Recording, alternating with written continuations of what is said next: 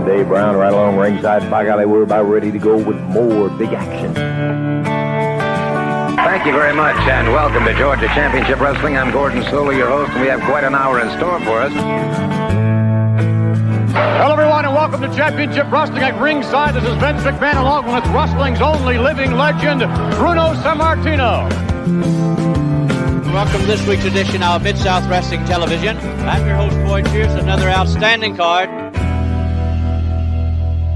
Hey guys, and welcome back to the Regional Rasslin Podcast, where we talk the territories. That's right, it's 100% territory talk each and every time out, and I am your host, a still slightly under the weather Ray Russell.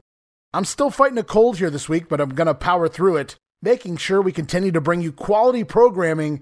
And this week on Regional Rasslin, guest co host Roman Gomez going to return to the show. Last time we set the stage for 1986 in the Mid South Wrestling territory, Bill Watts' UWF promotion. And this week we begin to dive into January 1986 in the Mid South as we discuss the latest news, show results, including matches from the Sam Houston Coliseum, and we begin to take a deep dive into the TV for January of 1986. And don't forget, you guys can follow along with us if you go now and subscribe to my YouTube channel, youtube.com slash rasslin grenade. That's youtube.com slash R-A-S-S-L-I-N grenade. I've been posting all of the Mid-South TV as well as the B show, Mid-South Power Pro, posting all of the shows from 1986 in chronological order on my YouTube channel so that you guys can go back in time along with us at your leisure and watch some of the stuff we'll be covering here.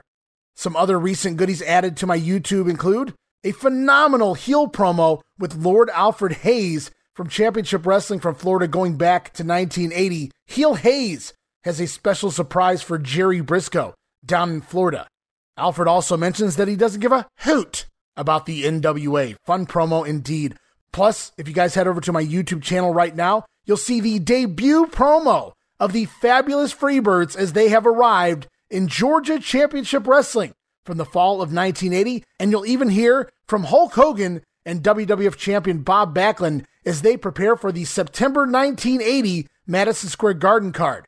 Hogan talks his matchup with Andre the Giant. Special guest referee for that match, Gorilla Monsoon. Meanwhile, on the other side, WWF champion Bob Backlund discusses his opponent for the Garden. It's champion versus champion as the WWF champ Bob Backlund takes on the NWA World Heavyweight Champion Harley Race.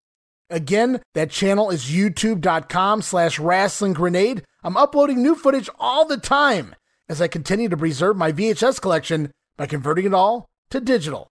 Also, a friendly reminder you can listen to the Regional Rasslin Podcast as part of the WrestleCopia Podcast Network, along with sister shows like the Wrestling Memory Grenade, where we're in the middle of our 1987 and the WWF project over there. Our latest episode, episode 80, covered May 1987 WWF news and house show results and featured sound bites for more than 50 localized promos. Did you hear me, guys? More than 50 localized promos from Madison Square Garden, the Sam Houston Coliseum, Boston Garden, the Philadelphia Spectrum, Nassau Coliseum, Duluth, Minnesota, Sacramento, and the Arco Arena, and so much more. You can also listen to my podcast, Monday Warfare The Battles Within. It's Raw versus Nitro as we break down the weekly Monday Night War by taking a look at both what was going on in the ring as well as what was going on behind the scenes. And yes, we even dive into those pesky TV ratings. And right now, a new season of Monday Warfare about to drop next week, the first full week of March. Expect Monday Warfare to return as WCW Nitro has just began their reign of 83 weeks on top. Scott Hall and Kevin Nash have arrived, and we're just six days away from the infamous 1996 Bash at the Beach pay per view, where we see the inception of the NWO. A fun ride indeed as we move on in the Monday Night War. All starts next week, the first full week of March here in 2023, Monday Warfare returning to the airwaves. And you guys can listen to all of those shows and more over at the WrestleCopia Podcast Network, located at WrestleCopia.com. That's WrestleCopia.com and everywhere your streaming needs are met, from Apple to Spotify, Google, and beyond. And don't forget to follow us on our social media accounts Follow us on Twitter at Rasslin Grenade. That's at R A S S L I N Grenade. Also, follow and like us Facebook.com slash Rasslin Grenade. Follow us on social media for the latest goings on in the WrestleCopia Podcast Network. And I'm also constantly adding old school video clips and pictures from throughout wrestling history. And you guys may not know this by now, but now is a great time to become a WrestleCopia patron. You can find us there at patreon.com slash WrestleCopia. That's patreon.com slash WrestleCopia. Multiple tiers to choose from. But that $5 all access tier is a great place to start. It includes all of my insanely detailed show notes from the Wrestling Memory Grenade Monday Warfare, and yes, now the Regional Rasslin Podcast as well. You'll also receive early access to many of the WrestleCopia podcasts. Listen days, sometimes more than a week earlier than the rest of the listeners. In fact, this particular episode of Regional Rasslin dropped three days early for our patrons. But that's not all you'll get at the All Access tier. You'll also receive remastered versions of the earliest episodes of The Grenade covering the 1989 NWA project. And those remastered episodes include enhanced sound quality and new content and conversation. Originally edited out of the initial broadcast due to time restraints, edited right back into the show. In fact, we just added a new remastered version, episode 4 of The Grenade, now on Patreon, covering the Chi Town Rumble pay per view and a whole lot more. But that's still not all. You'll also receive digital downloads for your viewing and reading pleasure. Already dropped a dozen digital downloads here in the month of February in 2023. And of course, you guys will also receive our Patreon exclusive watch along series covering many past WWF and WCW pay per views, Coliseum videos, Saturday night's main events, Clash of the Champions, and so much more. And you get all of that. The insanely detailed show notes for three of the podcasts, early access, Patreon exclusive watch alongs, remastered episodes with new content, digital downloads, and so much more for just $5. All of that for the low, low price of just $5 a month, guys. And get this no subscription, cancel anytime, show your support, give it a try for a month, and I think you'll like the content we offer. And every penny of it goes right back in to the WrestleCopia Podcast Network. So please, if you can, help keep the WrestleCopia brand up and running for the months and the years to come. And with all of that out of the way, it's time to get back to 1986 in the Mid South Wrestling territory. Cowboy Bill Watts making his attempt at going national here as he moves away from the Irish McNeil Boys Club, expanding syndication, expanding the business. And we set the stage last time we talked about the Mid South, but now it's time to dive into January. And I had so much fun with him last time out, so let's bring him back here again for this episode. It only seemed fitting he is the former co host of the Mid Atlantic Championship podcast. Let's welcome back Roman Gomez to the show. How's it going, everybody? I wanted to apologize first off for the long delay as I ended up with bronchitis and a crazy work schedule, but I'm happy to come back and do the UWF 1986. Yeah, you couldn't write a better storyline. Roman contacts me, hey, buddy, I got bronchitis. It's all right, man, get better. And then just as you start texting me, hey man, I'm getting better, then I get sick. And then I was out another week too. So so it just prolonged things even more. And we got together and that's all that really matters now. Yeah, I'm looking forward to it. Yeah, as am I. We set the stage last time and a lot of great feedback there. I want to remind everybody over on our YouTube channel, youtube.com slash rasslin grenade, as long as the WWE gods allow it, I will continue to post all of the Mid South Wrestling and Power Pro shows, as well as many Houston matches as well that coincide with what we're doing here so you guys can kind of follow along, enjoy the matches along with us. I think it's going to be a really fun trip. Yeah, and, and it's great because a lot of those Houston episodes or Power Pro would show matches that you couldn't see on the syndicated shows. So kind of like bonus matches. And a lot of the matches were good quality matches. They weren't just squash matches. Yeah, a lot of wild, great main events, steel cage matches, uh, dog collar matches. Lots of great stuff there to check out. No doubt about it. Uh, but we set the stage last time for 1986 Roman, so I don't want to leave anybody hanging. I want to get going right in to January of 1986 this week. Mid South Wrestling, we're going to look at January 86 in the news. And right out of the gate, we see our final television taping at the old Irish McNeil Boys Club on December 4th. And now we're taping at the bigger buildings, trying to give off a bigger feel for the Mid South Wrestling Company. Boyd Pierce, the former announcer on the show, has been completely removed from his hosting duties at this point, replaced full time by either Jim Ross or Cowboy Bill Watts, leading the show and now Joel Watts, the son of the cowboy, as the co host. So Boyd Pierce now relegated to sometimes being used as a ring announcer. Otherwise, he's been completely phased out of the company. Yeah, I remember in a shoot interview, Bill Watts saying that, you know, Boyd Pierce was a heck of a great guy, a good employee, but he just kind of had a, a more regional sound, and they were trying to evolve into something a little bit bigger. And as we'll eventually talk about, they became the Universal Wrestling Federation a couple months later. Wow, and how ironic is it that Jim Ross was let go by Eric Bischoff for, for the same reason in WCW? Unbelievable. well, uh, yeah, Bischoff did many stupid things. There's no doubt about that. So Mid South is booming. It is expanding, Roman. They're out in Amarillo, Dallas, Laredo, all over Texas, plus Atlanta, Memphis, Mobile, Alabama, Wichita, Kansas. Mid South Wrestling, the syndicated programming, I mean, is really expanding, and, and they're just not for the Mid South anymore. It was such a hot product. I mean, people all across the country loved it, so it made sense to expand a little bit and uh, see how uh, how many people would show up and see it.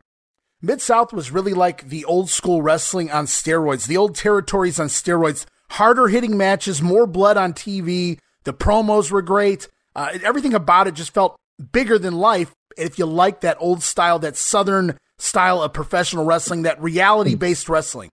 Yeah, and, and months later, they even had a steel cage barbed wire match with the Fantastics and Terry Taylor against the Sheepherders and Jack Victory. And yeah. think about that for a minute a barbed wire cage match on TV.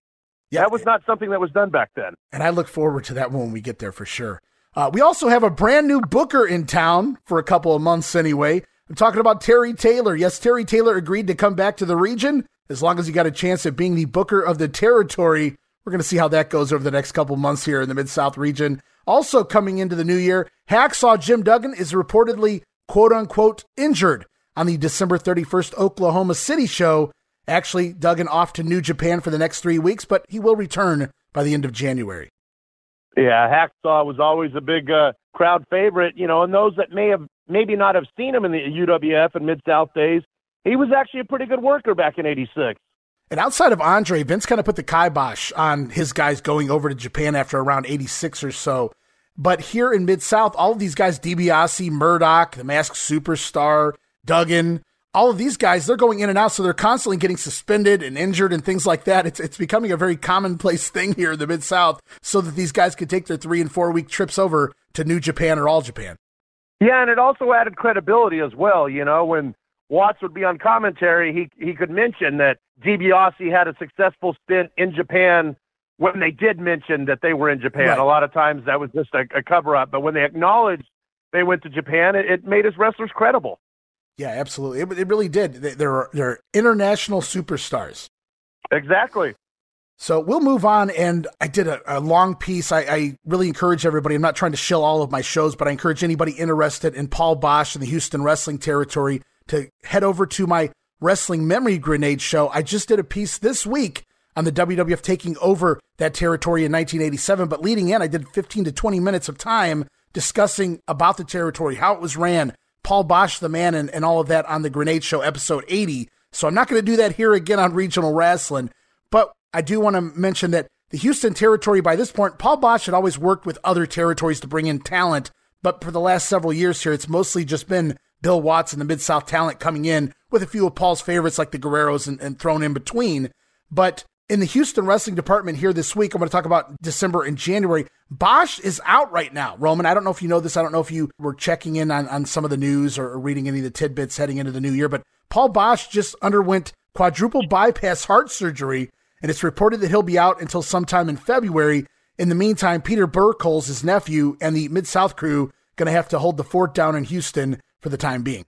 Yeah, Birkholz was was okay on the mic. I, di- I didn't mind him too much, but yeah, Paul Boesch, a respected and beloved figure in the Houston area. And I want to go back right now, guys, and I want to touch on some of the wrestling events that took place back in December of '86. Just, or just going to run, or excuse me, December of '85. Just going to run through some of the matches on the cards. Look at some of the things going on in Mid South and Houston heading into the new year quickly here. We're going to go back to the December 13th Sam Houston Coliseum show on the undercard. I had to add this in here.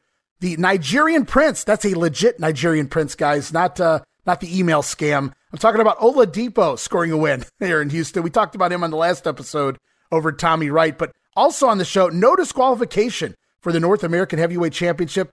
Hacksaw Butch Reed over Dick Slater. Also, a coal miner's glove match. That one's out there as well. I believe it's on my YouTube channel. Hacksaw Jim Duggan over Buzz Sawyer in a coal miner's glove, leading to Buzz blooding and leaving Duggan in a heap of his own mess. In the ring, they come back for a return match the following show. We're going to talk about that in a second.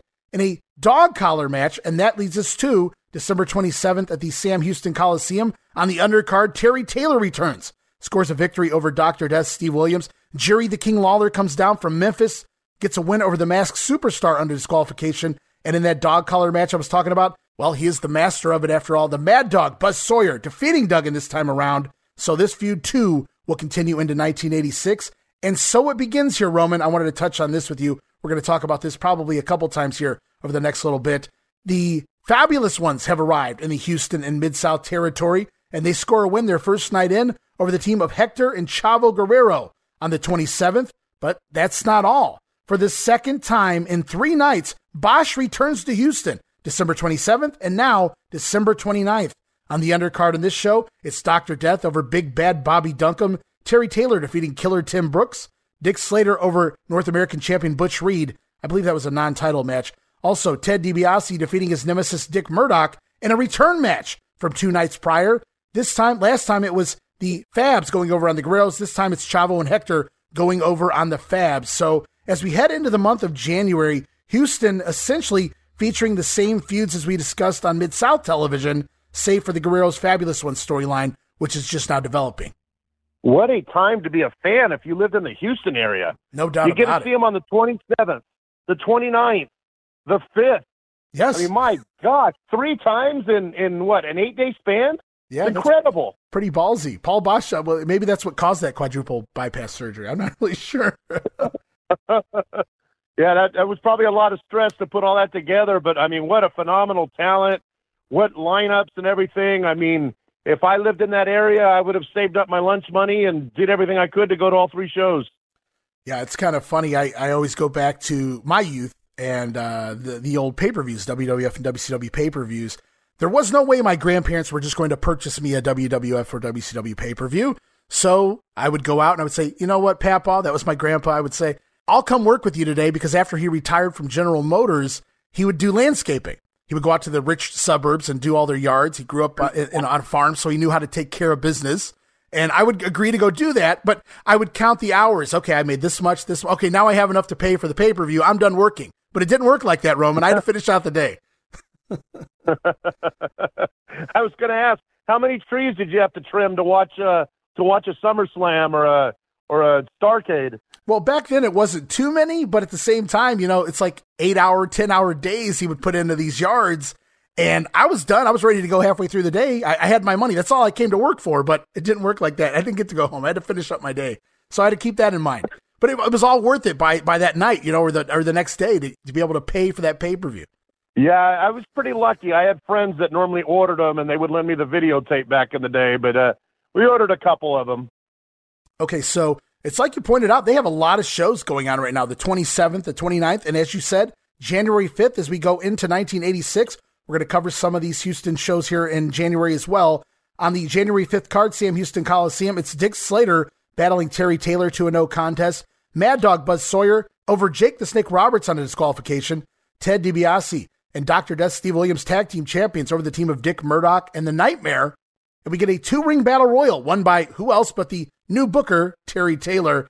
And what now makes match three, and it's now officially a series, a Texas tornado match sees Steve Keirn and Stan Lane, the fabulous ones, defeat Chavo and Hector Guerrero. So we have something going here now. Three matches in a row between these two tag teams.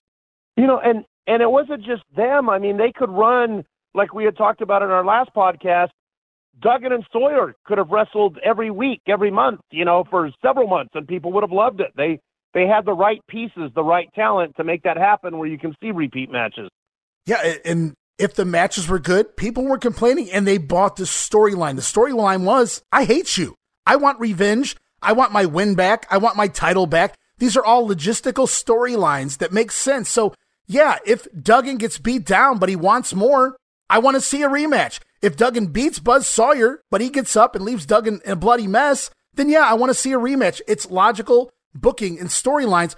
And that's why it was good, even when people might have questioned if wrestling was real or not. At the end of the day, you were able to suspend that disbelief, unlike, you know, nowadays, I would say.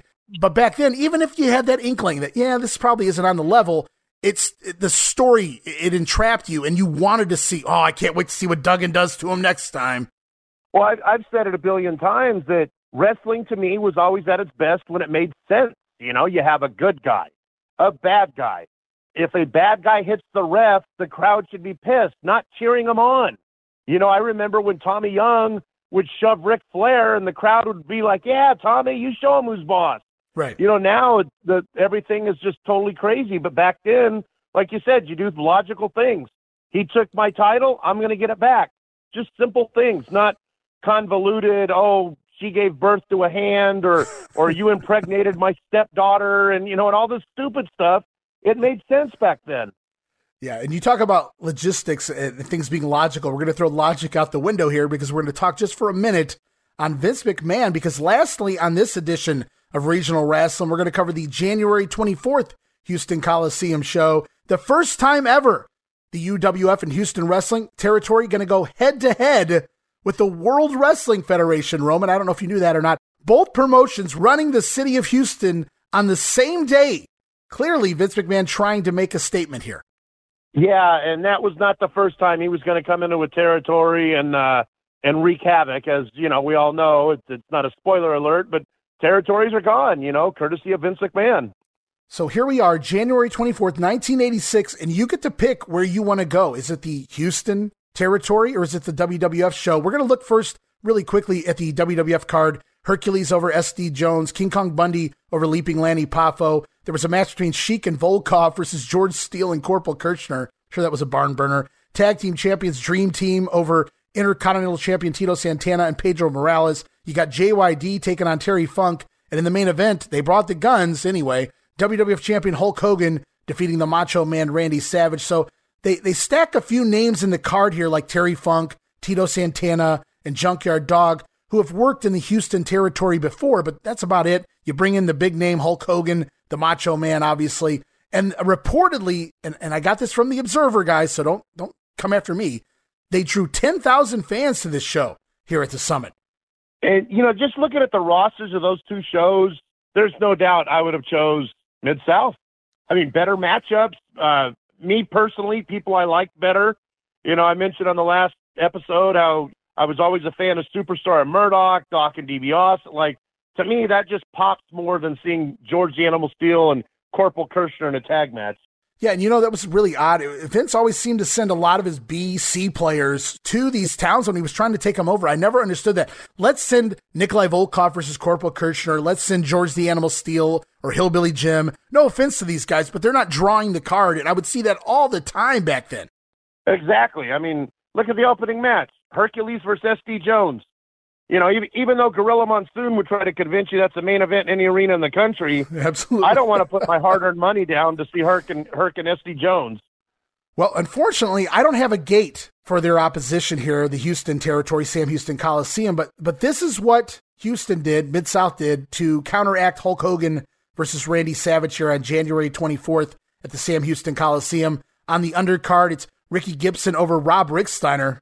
I bet Rick Steiner wants that win back. Hot stuff Eddie Gilbert battling Brett Wayne Sawyer to a time limit draw. Al Perez defeating the Nightmare. Then it's DQ Mania. Four matches in a row, Roman, ending in a disqualification. Not really happy about that one. The Bruise Brothers over the Sheep Herders on a DQ. Terry Taylor defeating Mad Dog Buzz Sawyer on a DQ. The Masked Superstar and Dick Murdoch defeating tag team champions DiBiase and Dr. Death by DQ. And Jake the Snake Roberts over the North American champion. We'll get to that in just a little bit. Dick Slater on a disqualification as well. Four DQ matches in a row there, but we do get a bunkhouse battle royal at the end of the night, won by Dr. Death Steve Williams, and that Fabs and Guerreros feud continues on. Match number four in the series, a Mexican death match, won by Chavo and Hector Guerrero, defeating the Fabulous Ones. Yes, and, and just looking at that lineup, the Masked Superstar Murdoch versus Doc and DiBiase, that looks like something that you would expect to see in a Japan ring. Oh yeah, to see that in, a, in American was just that would have been incredible. Yeah, reading the that those matches for the first time when we were going into this, I had forgotten the Masked Superstar was even here at this point. So that was a, a really good pleasure for me when I when I started doing the, the research. I'm like, oh yeah, Bill Eadie was there for a little bit heading into 1986. So, but when you do look at those matches, that is absolutely Japan all day long. Doc and DiBiase versus Masked Superstar and Dick Murdoch, all Japanese work, all guys that worked Gaijin worked over there all the time. But not just that. I mean, they worked that style, that snug, great wrestling style. Yes, and I, I think part of the reason you might have forgot about the superstar, at least with me, is that there was another masked superstar. So it right. kind of diluted the aura or whatever you want to call it of the original masked superstar, Bill Eadie. Right. Yeah, and I'm, we're going to get into that on the TV episodes as well. So we'll stop there for Houston this time around, and we'll pick back up the next episode, Roman, with January 31st at the Sam Houston Coliseum. A lot of things happening there, and all of the following February stops in the territory as well in the city of Houston. But for now, Roman, I have a few questions for you coming out of these Houston shows. And the first question is uh, what do you make of the Guerreros and Fabulous Ones feud? Are you digging it? Do you think that they gel well? A lot of people might see that Steve Keirn and Stan Lane don't work the style of the Guerreros, but they fail to realize the Guerreros can work pretty much any style. I liked it because uh, both of them were legit tag teams. They weren't just people thrown together and hey, go out and have a match. They were legit tag teams. And for me, as a fan of the Fabulous Ones that used to see them in person, it's still kind of weird to see them as heels. You know, I was so used to them as the, the baby faces that would, you know, hug everybody and stick around after the matches and sign autographs. So to go back in time and see them as heels, it, even though it's been a billion years, it still seems weird to see them as heels. Yeah, and I should have pointed that out. The Fabs did come in as the heels. The Guerreros working baby faces here. It's very unique to see the Fabs working as the heels and some of the things they do. And I should point out, this is match number four in a match of there's like six or seven matches here in the series that culminates by the end of February. So this is going to continue on into the, the next month as well here in Houston, but it's only a Houston feud. This is the only feud going on right now in the Houston territory that doesn't transition over to the Mid South region.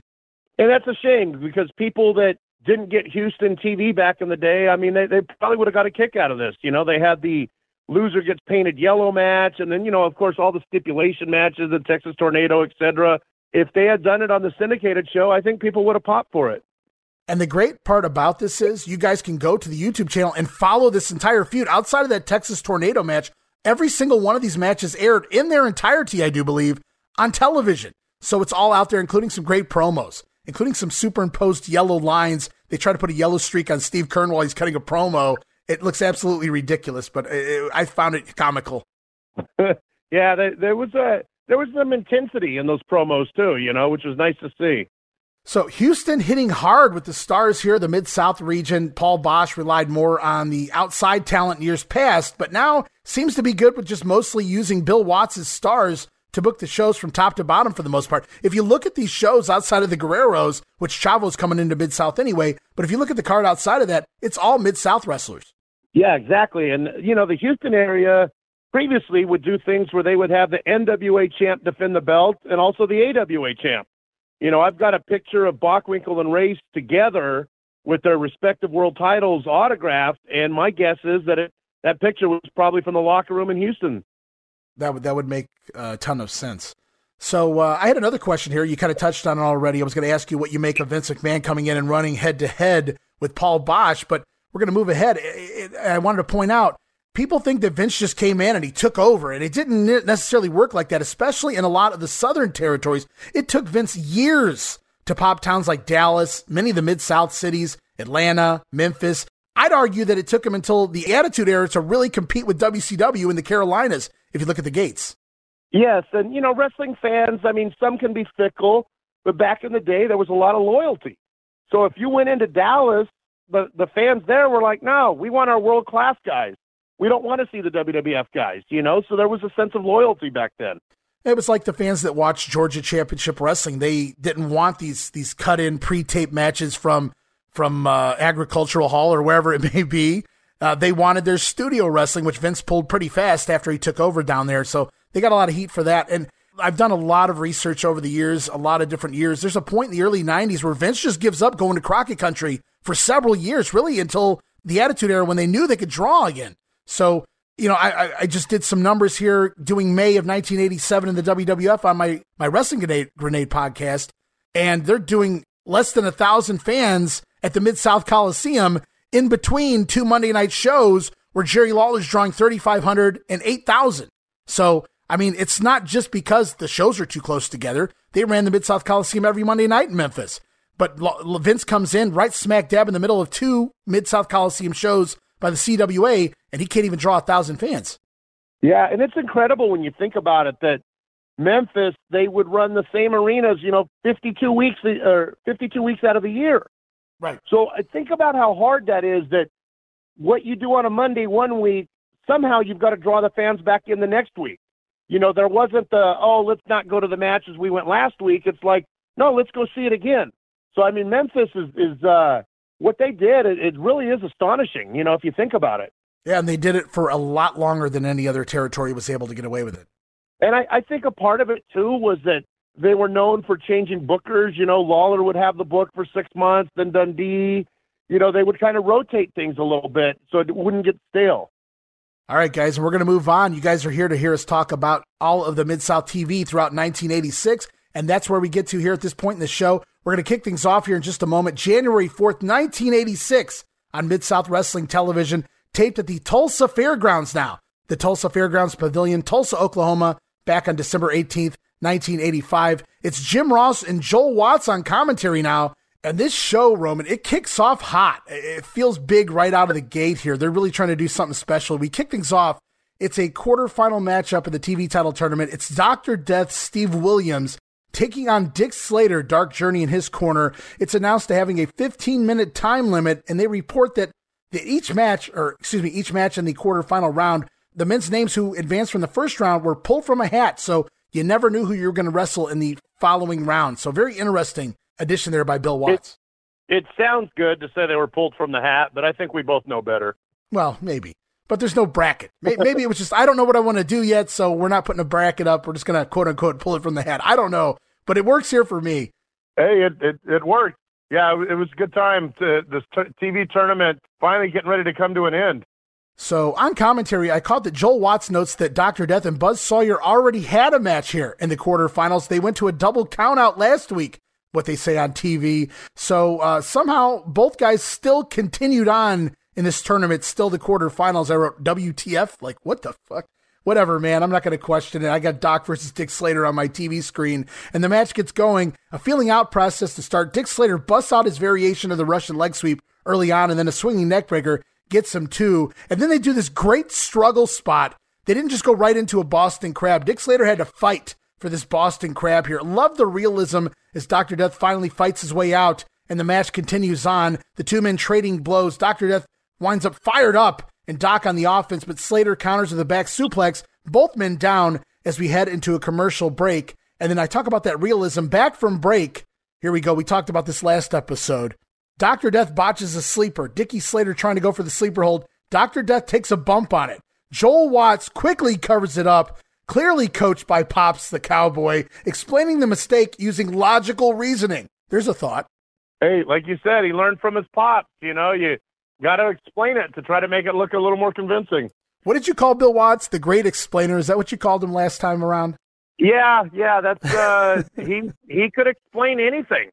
You know, it didn't matter. You could throw any scenario at him. He could come up with a counter argument or a reason why something happened. I love him for that. And Joel Watts tries his best here to explain this bump.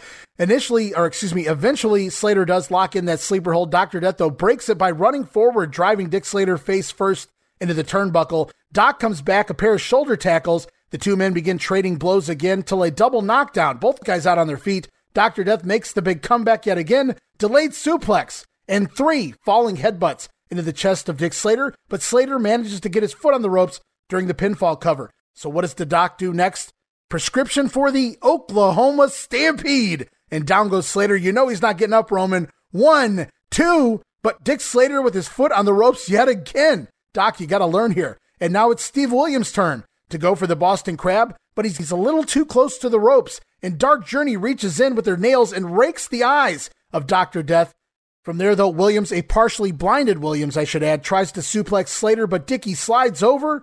And an O'Connor roll by Dick Slater here, and a handful of tights gets the one, the two, and the three. Oh my gosh, it may not have been clean, but a pinfall victory over Dr. Death here on TV. Way to kick things off, and Dick Slater will advance into the semifinals. They show about 10 minutes of this matchup.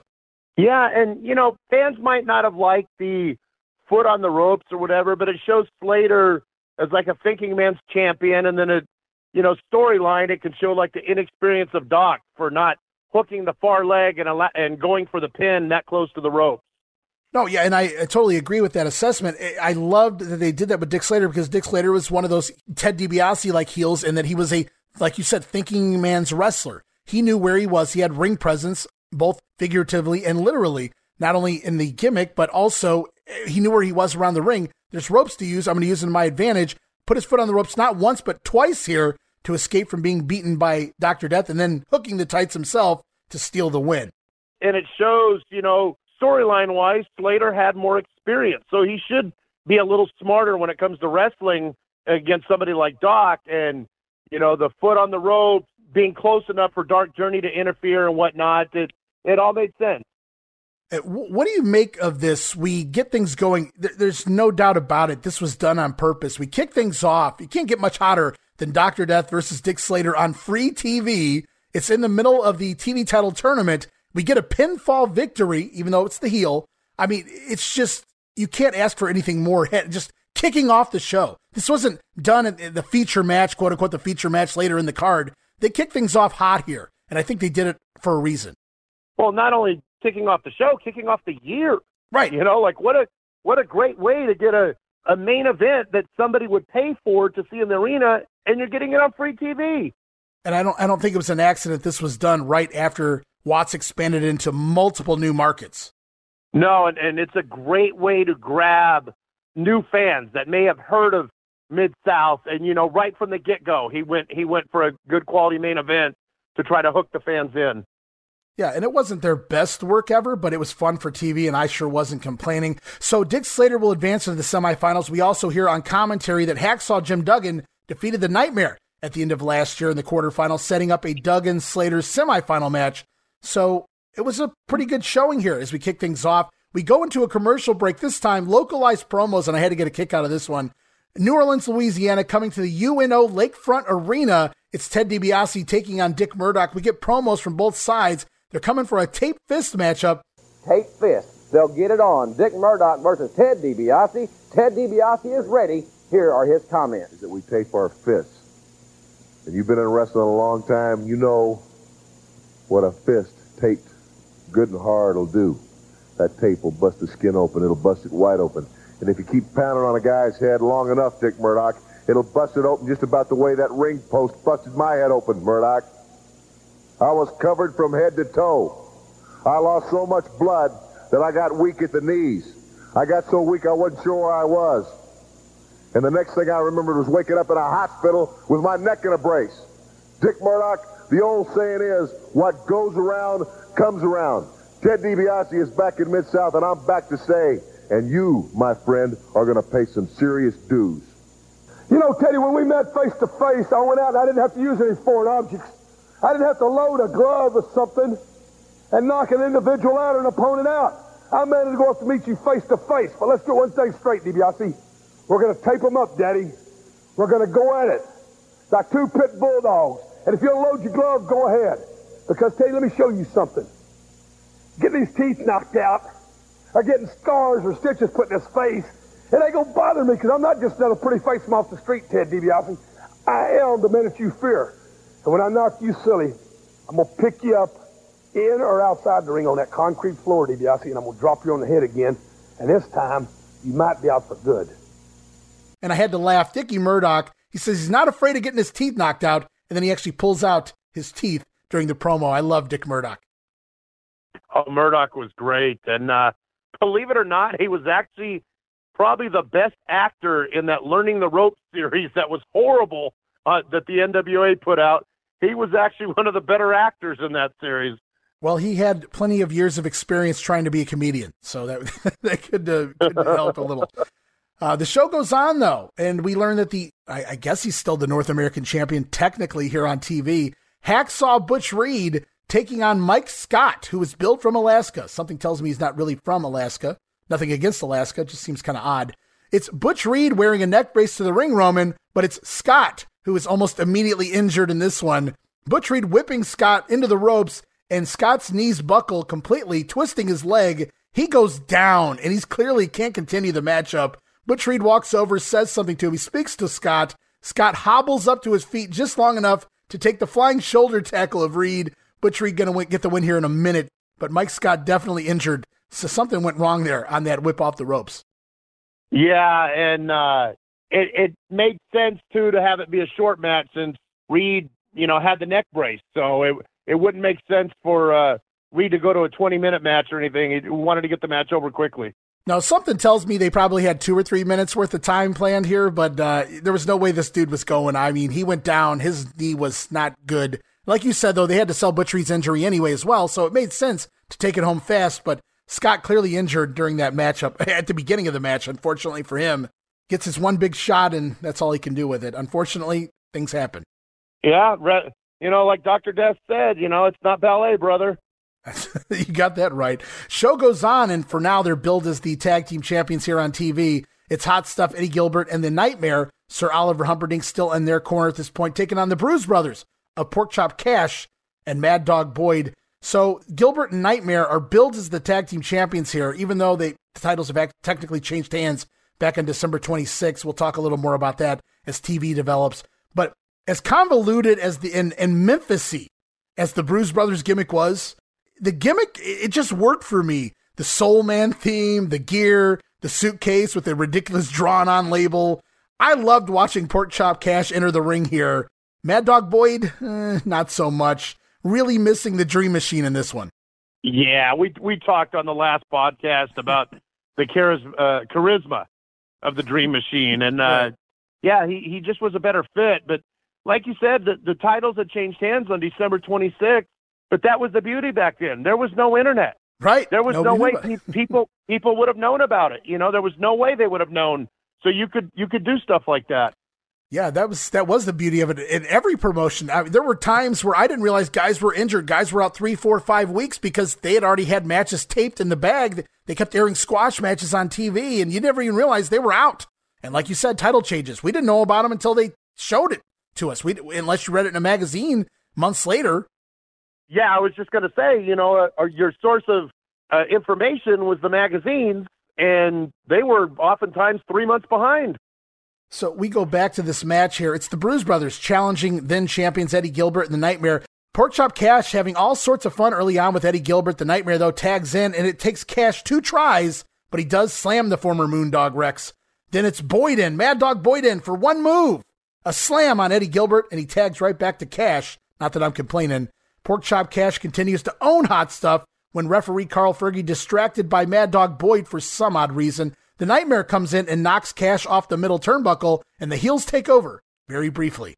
So there's essentially no heat segment as Porkchop Cash hot tags out almost immediately after getting knocked off the ropes, and Mad Dog Boyd who hits anything moving in the ring, and we get a four way melee leading to Boyd with a big splash on Eddie Gilbert. It could be over, Roman. One, two, but the Nightmare breaks it up. And Carl Fergie calls for a disqualification due to interference from his own partner. The Bruise Brothers going to pick up the win here by DQ in six minutes simply because the Nightmare interfered on behalf of Eddie Gilbert, stopping the pinfall. That's how realistic, whether you liked it or not, Bill Watts was.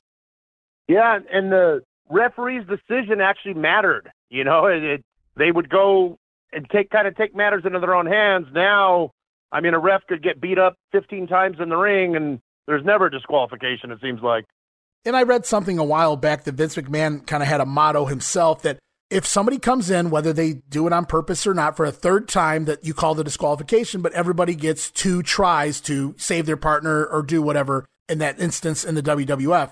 Now, here in the Mid South, apparently Carl Fergie has enough, and he calls for a DQ simply for the Nightmare breaking up a pinfall. Think about that in today's wrestling. Yeah, that's it, it wouldn't make sense today because now it seems like every tag match is a Texas tornado, whether it's called that or not. And the Bruise Brothers pick up the win on a DQ here. They celebrate by Eddie Gilbert getting splashed yet again post match by Mad Dog Boyd one more time, and the Bruise Brothers make their own three count.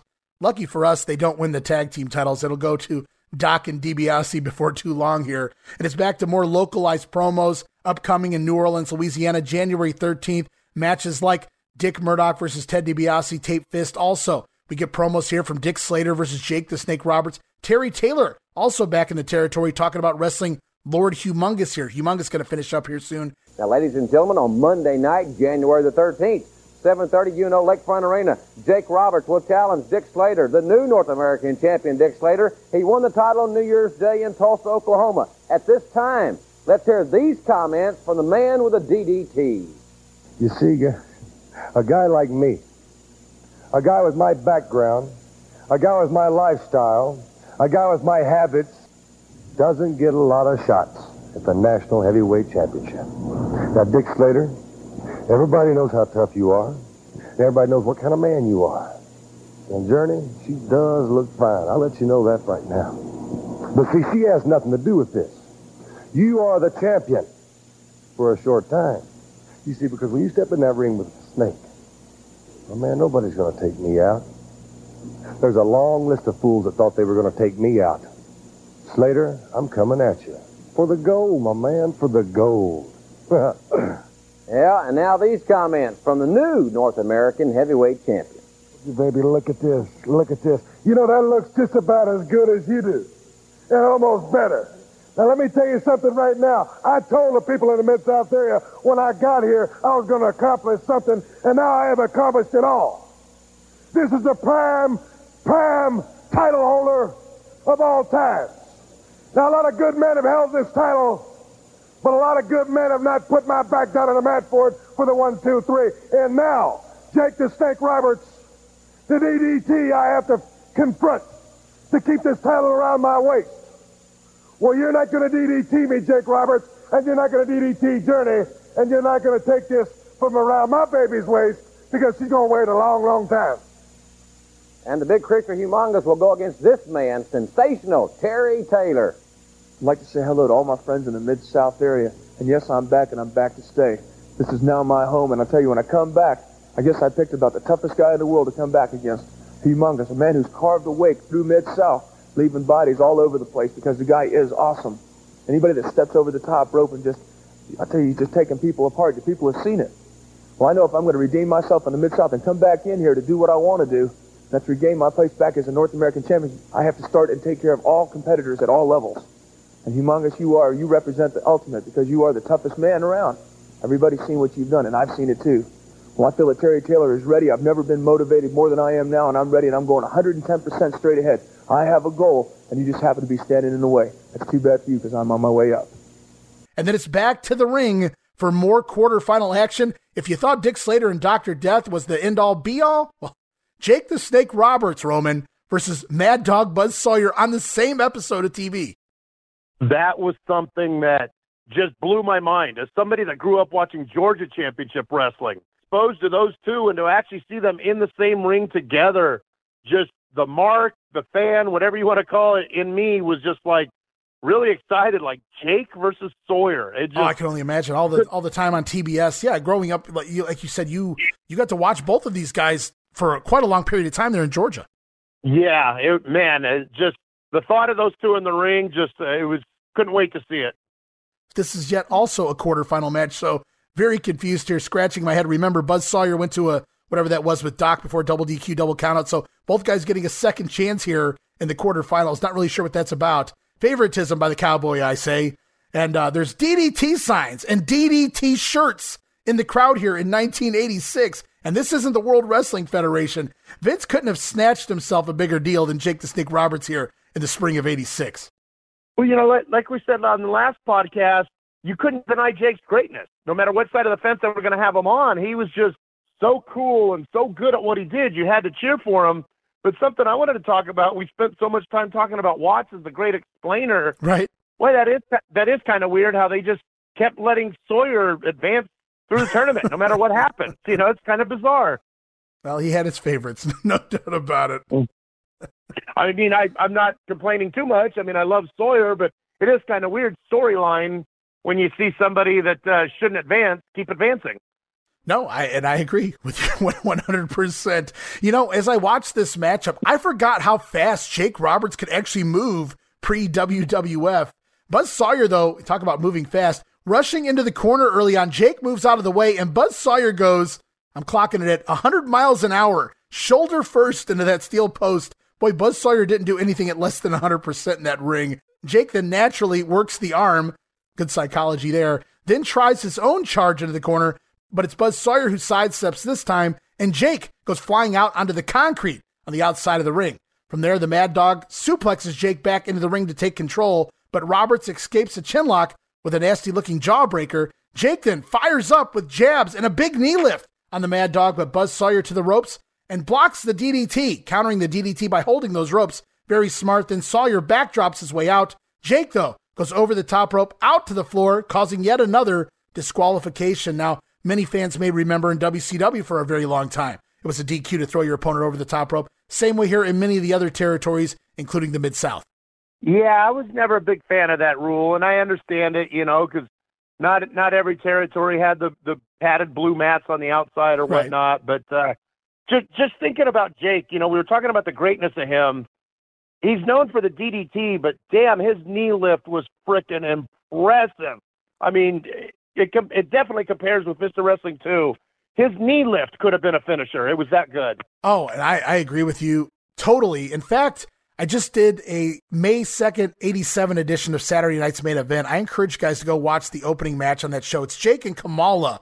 And uh, at the finish of the match, Jake lures Kamala around the ring. He chases him around back inside. Jake catches him with a really great knee lift, but it doesn't in there. Kamala's still staggering around. Jake goes up to the middle rope and somehow manages to hit a knee lift off the middle rope that was just absolutely amazing. Kamala obviously taking the bump after that one, but really cool to see somebody be able to to jump off the ropes and kind of lay in a knee lift and make it look real, legit. It looks so cool. Yeah, if anybody could do it, it was Jake. I mean, he was such a phenomenal talent, you know, during this time. And Jake will advance now into the semifinals as well of the TV title tournament. As we go on, we get a standby match. All the big matches out of the way, but there's more action here. Lord Humongous still here in the company for the time being. Oliver Humperdinck in his corner taking on Perry Jackson, the future Action Jackson.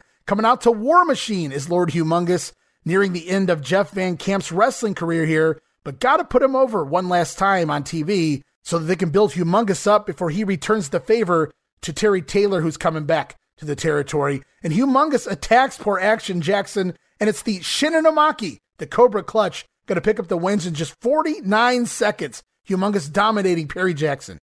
And that's the way it should have went. You know, somebody with mm-hmm. humongous size and stature, and the Cobra Clutch was a good hold for him to use. You know, because it was believable with his size, his strength. You could totally picture a man surrendering to the Cobra Clutch.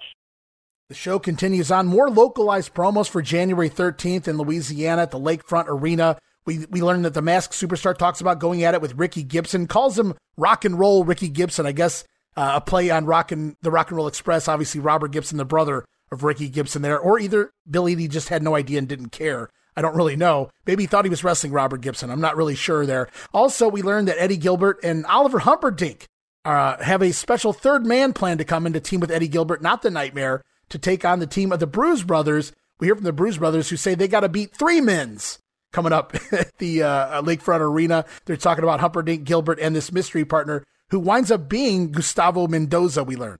7:30. Ted DiBiase against Dick Murdoch. Tape fist. You'll see Jake Roberts challenge Dick Slater for the North American Heavyweight Championship. Dr. Death Steve Williams collides with Mad Dog Buzz Sawyer. It's Terry Taylor against Humongous, Ricky Gibson against the Masked Superstar, and the Bruise Brothers will go against three men. Sir Oliver Humperdinck, Hot Stuff Eddie Gilbert, and the Cuban Assassin. Plus, ladies and gentlemen, you see Al Perez and Brett Sawyer in tag action and much more. At this time, let's hear some comments from the number one masked man in all of professional all over the wrestling. world, and I come to Mid South Wrestling, and they give me a rock and roll star to wrestle. A Gibson, famed from the Gibson family, rock and roll, guitars, loud bands, and everything. This is professional wrestling, Mr. Gibson. When you step in the ring, you leave the cymbals, the drums, the guitars, and the saxophones outside on the floor. You better come to the arena with your mind straight. Don't have that Walkman blasting in your ear because I want you to hear the one, two, three count. I want you to know at the end of the match that you're now a professional wrestler, that you're now not a rock and roll star. And you can call your brother. Maybe he can play you a tune. Ladies and gentlemen, let's hear these very interesting comments. You want a good laugh? Three against two, that's a good laugh. Yeah, Humperdinck is going to put on the wrestling tights and step into that squared circle with the Bruise Brothers, but I'm not coming unarmed, Eddie-O. No, I'm going to come prepared because I'm bringing Hot Stuff Eddie Gilbert and my good friend Gustavo Mendoza with me.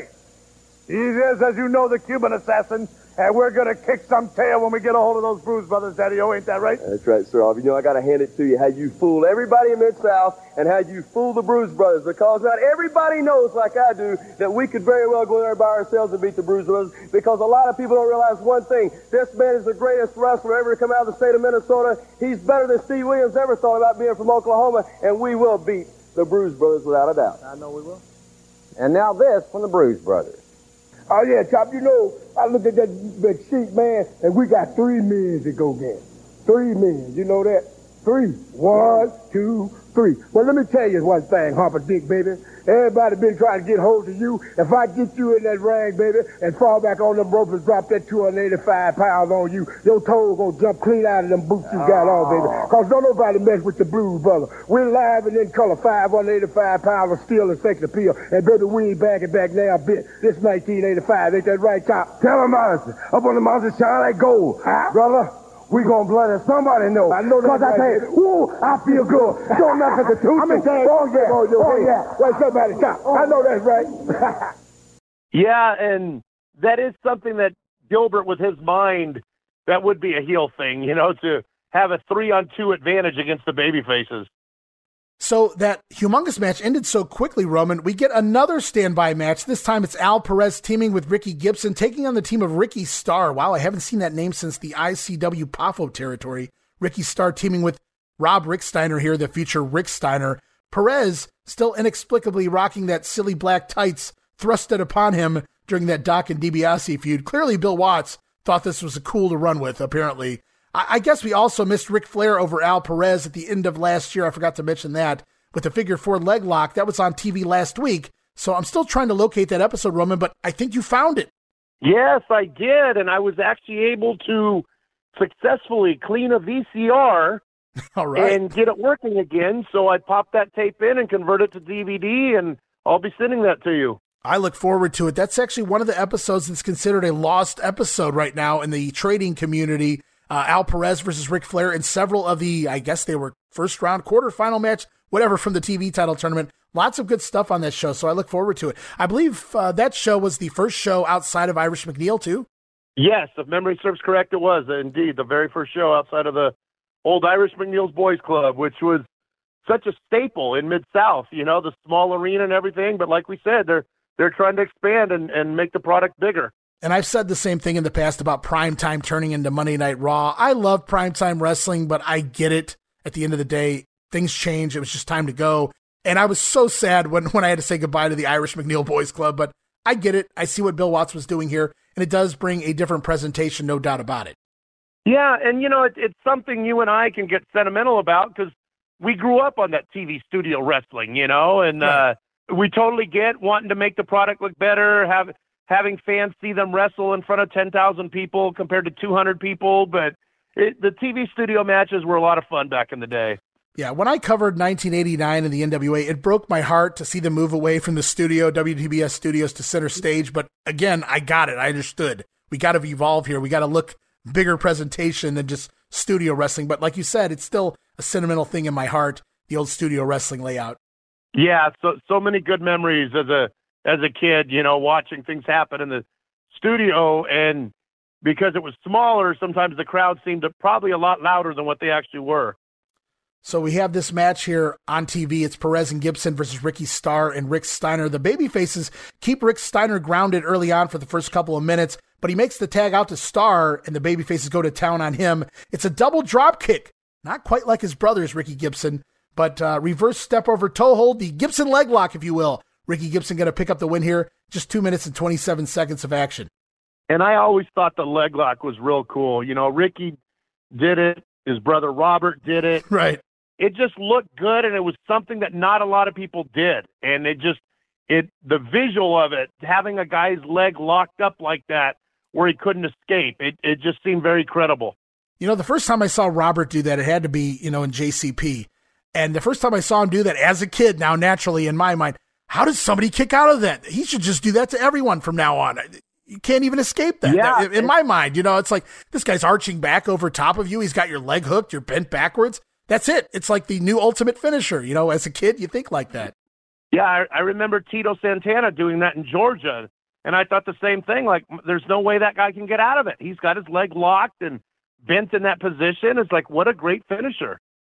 And as we close out this edition of Mid South Wrestling, it's part two of Punishment in Pro Wrestling, another VTR here done up by Joel Watts, I'm sure on behest of Cowboy Bill Watts. Remember the first one? It was done so well, all of those legitimate injuries and, and nasty blows in the ring. The first video that went out of this Punishment in Pro Wrestling type video here. Uh, basically, it's Bill Watts trying to show you guys that wrestling's real. It might be fake up there in that Mickey Mouse New York territory, but down here, we're going to show you it's real and we're going to show you why in slow motion as people get their skulls split open. Yeah, Watts always protected the business. He wanted everybody to believe that he had the hardest hitters. He was not a big fan of the cartoon gimmicky stuff. And when one of his wrestlers would leave to the Federation, he would always bash them, you know, say that they broke down mentally and wanted to seek easier competition. Uh, that's what he said about the Junkyard Dog. You know, Watts was always a, a realist and wanted the product to look real. Yeah, I'll never forget when Bundy showed up in the WWF. It may not have been initially, but uh, once they started really pushing him hard, Bill Watts couldn't show Iron Mike Sharp slamming and pinning Bundy enough on his TV programming down there in Mid South. Yeah, why why not make your wrestlers look as good as possible? I mean, that's that's the name of the game. You know, you make them look good, people want to come out and see them. So we get a bunch of clips here. One of them notable is Jake Roberts with the short arm clothesline, forcing a young Shawn Michaels to take a backflip bump off of that. Chris Adams and Corsario, the future Savio Vega, doing some nasty looking super kicks. Buzz Sawyer drop kicking Don Turner's face off. Uh, Wahoo McDaniel, did you catch that when he gets the cane and it looks legitimate? He he cracks the cane literally over the top of the head of Eddie Gilbert and the Nightmare. Some really fun stuff here in this little video, but I, I by the end of it, I felt like they started to reach. We started seeing a little more worked stuff in this. Bill Watts was running out of footage of, of realistic. Not that I'm saying that he needed to. There's a lot of hard hitters here, but it was just it was like, all right, Bill, we've seen enough of this. I get it. You guys are real. Yeah, it would have been nice in, in moderation, but you know, Wahoo was one of those guys, like I mentioned with Bill Eadie. Like, if you had a friend over watching wrestling, they wouldn't look at Wahoo and go, "Ah, he's phony." You could hear his chops. You Oh, know, yeah. you knew Wahoo was physical, so it it made sense to show Wahoo in this video piece. So that concludes this first episode here in January of Mid South Wrestling. Next week, if, if you didn't have enough this week, we learned that next week, Terry Taylor will return to the territory. Big time here coming up. Going to keep you tuning back to Mid South Wrestling as we move on to the following day, January 5th, and Power Pro, which was kind of like the B show for the Mid South Wrestling territory, hosted by Jim Ross in his studio on commentary for this show, mostly Joel Watts, some Bill Watts as well. And we kick things off TV title semifinal December 31st from the Myriad in Oklahoma City. It's Dick Slater with Dark Journey taking on Hacksaw Jim Duggan. Slater mostly in control for this one. Really good matchup. Uh, Duggan, though, intercepts Brass Knuckles as Dark Journey tries to give him to him and pops Slater with him. Hacksaw makes the cover, gets the win, one, two, three, but he still hasn't removed those brass knuckles. Haven't you learned anything by now, Hacksaw? And the referee sees the foreign object on the hand of Duggan, reversing the decision. Hacksaw Jim Duggan is disqualified. Dick Slater will advance into the finals of the TV title tournament. Show about six minutes of the match here on TV. Yeah, I mean, Duggan and Slater, you know, you get marquee matchups like that. I mean, you can't go wrong. And Power Pro was a fun show. There was times the format was a little weird because they would just randomly show you a match from '84 or Right. something. They would they were kind they were kind of all over the place, but I mean, you did get to see a lot of quality matches that you didn't get to see on the syndicated show, and that made Power Pro fun. And it was fun for me because we didn't get it back in the day. It wasn't until my tape trading and DVD trading days that I was actually able to see that show. And I'm like, wow, we missed a lot of good stuff that they should have shown back in the original airing. I wish they had showed it in our market. Yeah, every once in a while you get a hidden gem. There would be a big match from around that time period, which we'll get into here in a little bit, I'm sure. But also, you would get, like you said, random matches from a couple years prior that really had nothing to do with anything. And you would even get matches from other territories like this here also on this edition of Power Pro. It was the masked superstar teaming with Mr. Saito, defeating the team of Jerry Monti and Steve O. Now, that was recorded at the Pro Wrestling USA tapings. You may be familiar with those. Uh, that was at the Showboat, and I was there in attendance. And uh, like I mentioned on our last episode, Masked Superstar, one of my all-time favorites. So when he came into the territory, that was awesome to see. So I love the fact that they realize they have the superstar here, and it wasn't uncommon for territories to show matches of their new superstars from other territories to build them up. I thought it was a little odd that they used a tag team match in this instance. None of these other guys are coming in, Mr. Saito and the like, but Masked Superstar now here in the Mid South Wrestling. We also get, as you spoke of, a throwback match. Terry Taylor taking on Chris Adams, uh, putting over Terry Taylor's return here. So that was fun. Uh, about a 10 minute match here. Terry Taylor going over on Chris Adams randomly here on Power Pro as well. And then, oh man, this is a big one. Listen to this, guys. Hacksaw Butch Reed teaming with Jake the Snake Roberts to take on the team of Dick Slater and NWA World Heavyweight Champion Ric Flair. Flair and Slater versus Butch Reed and Jake Roberts on Power Pro. Talk about an all-star matchup, and then just to see Flair go into the other territory. That was that was something that was beautiful back in the day. Is that you could see Flair on a show other than NWA. You know, they would be affiliated with Mid South, so when he would come in there, or World Class, to see the traveling world champion Ric Flair go into another territory was always a big thing for me. So this was taped back on December 18th, 1985, Tulsa, Oklahoma. Bill Watts going to do the commentary for this tag team matchup. Ric Flair, he says Ric Flair refuses to wrestle certain challengers, and Bill Watts is glad he is not part of the NWA. He is an independent promoter, by God, and he doesn't have to cater to the egos of the National Wrestling Alliance. God, I love the cowboy on commentary here.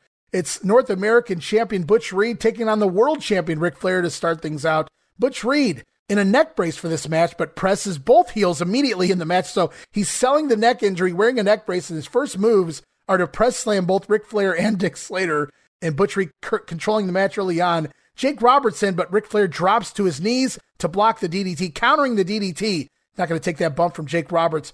Too smart of a man as we go into a commercial break. Then back from break, the heels have control of Butch Reed have him up against the ropes. Dark Journey even taking in some cheap shots there. One of the many old Watts rules. Dick Slater suplexes Reed back in the ring, and Cowboy shames referee Carl Fergie for making a three count or for making a cover. He calls it an illegal move. He says that the match should have been stopped until Jake was back on his feet to resume the matchup.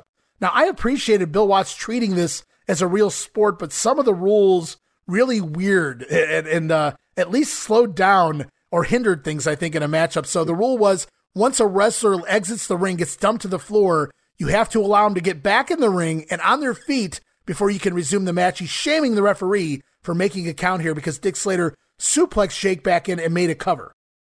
Yeah, I think that one was a little bit ridiculous. You know, if you've got the guy on the outside and you want to attack, I mean, that's the name of the game. You're trying to soften him up and get a victory, not be polite and courteous and allow him to get back into the ring. You know, it's especially if you're the heel. Why would you not attack a guy on the outside? Right. So Watts promoting sportsmanship here, and I appreciate the realism, the common sense of some of these rules. But again, some of these rules just aren't made for professional wrestling.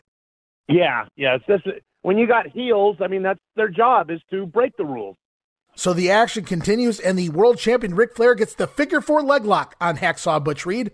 Slater distracting while Dark Journey gives Ric Flair some extra leverage on the outside. Butch Reed, though, finally turns the hold over able to break the figure four of Ric Flair, and Slater tags in right away and delivers a pile driver. Poor Reed, first the figure four, now a pile driver. Slater, though, off the top rope, but right into a soup bone from Hacksaw, and it's hot tag time to Jake the Snake Roberts. Ric Flair tags in as well, so it's Jake and Ric Flair, the hot men, in the ring now. Jake with a bunch of jabs and another one of those nice looking knee lifts that we talked about, nailing the Nature Boy. Slater attacks from behind, and it's a double team from the heels on Jake the Snake. The heels run off the ropes. Butch Reed on the outside, though, tripping up Dick Slater, allowing Jake to schoolboy the world champion. Jake Roberts rolling up Ric Flair. One, two, three. Yes, guys, Jake Roberts pins NWA World Champion Ric Flair here. About 11 minutes shown here on TV. You know, it shows how great Flair was. You know, he did a couple things in this match that obviously was for the benefit of his opponent, for the match itself, he let Reed reverse the figure four. That was his finisher. Right. But it made Reed look good. He allowed Jake to pin him. He wasn't going to lose the title, but you know what? People see Jake pin Flair. The next time Flair wrestles Jake, people are going to go to the arena because they think Jake can be the new world champion. because they just saw it on TV. And you know, Flair- it, it was Right. No, I agree with you. Flair used to always talk about he get a lot of heat from the older NWA world champions for doing these jobs and putting these guys over, making them look like, well, more than more than the world champion at times. But Flair was smart because it just did better business. It was like this guy can beat Flair. I, I saw him pin Ric Flair. I just saw Jake. So had Jake stuck around the mid South, we if had we got that match, can imagine what they could have done with it. Yeah, they they did wrestle, but yeah, not a long series. That would have been something. And just think of the promos those two could have cut. I mean, let alone the wrestling, but the promos they could have cut on each other would have been phenomenal to hear. Oh, no doubt. I would. I just would have loved to see more. Unfortunately, they don't really follow this up with anything. Jake's not going to be here a whole lot much longer in the Mid South territory. As we close out this edition of Power Pro, Brett Wayne Sawyer taking on Broadway Joe Malcolm. Still haven't figured out why he's Broadway Joe Malcolm, but whatever. Bill Watts admits that Brett is Buzz's brother. Believe that. They've teamed together before on national TV, so he's not going to insult your intelligence. Referring to Brett and Buzz teaming up, Georgia Championship Wrestling on TBS, one of your territories growing up watching. Yeah, and uh, you know we'll always remember Brett, like you said, as being the national heavyweight champion. But right. his his claim to fame, let's face it, was being Buzz's brother. If it wasn't for being around where Buzz was, Portland or Georgia, I don't know that Brett would have been as successful as he was, particularly in those two territories. He gets thrown a bone here and works most, I believe, of 86 here with Bill Watts, though. Yeah, yeah, he was definitely thrown a bone. You know, he was uh, not a bad worker, but nobody would have uh, gave him any kind of even probably a mid card push if it wasn't for who his brother was. And uh, Bill Watts, the great explainer yet again, he goes on another reality based rant here. He says Brett supports his brother Buzz even though he doesn't agree with the things that he does. You can love your brother Roman even if you don't agree with him. Explain away the fans' questions with the most logical answers ever. Uh, sometimes simplest is best. Bill Watts does it better than anybody. And he claims Brett Sawyer here is uh, rumored to be part of a upcoming junior heavyweight title tournament that we never see in the Mid South. Brett Sawyer climbing to the middle ropes in this matchup, though, somehow manages to connect with a, a splash more than three quarters of the way across the ring from the middle rope. I wrote barely. Uh, easy win though for Hex, or excuse me, easy win though for Brett Wayne this week. Picks up the win in about four minutes time over Joe Malcolm to close the show. Yeah, and uh, you started to say Hacksaw. He was actually Hacksaw Sawyer in Portland, yeah. so you, you, were on the right track. Yeah, too many hacksaws here in the Mid South. we roll on to the following week, Roman. January 11th TV, tape back January 1st, so we're now in 1986, also at the Tulsa Fairgrounds Pavilion, Tulsa, Oklahoma. This week, it's Joel Watts and father, Cowboy Bill Watts, on commentary. How how nervous do you think Joel was here? Oh, yeah, he was probably uh, shaking in his boots. I don't think Watts would have let things slide just because it was his son, you know? If, no, uh, definitely not. Probably Joel, even worse, I would think. Yeah, I was going to say, if Joel screwed up, he probably had the hammer uh, lowered on him a little bit harder. So uh, Bill Watts explains right out of the gate syndication is expanding even more.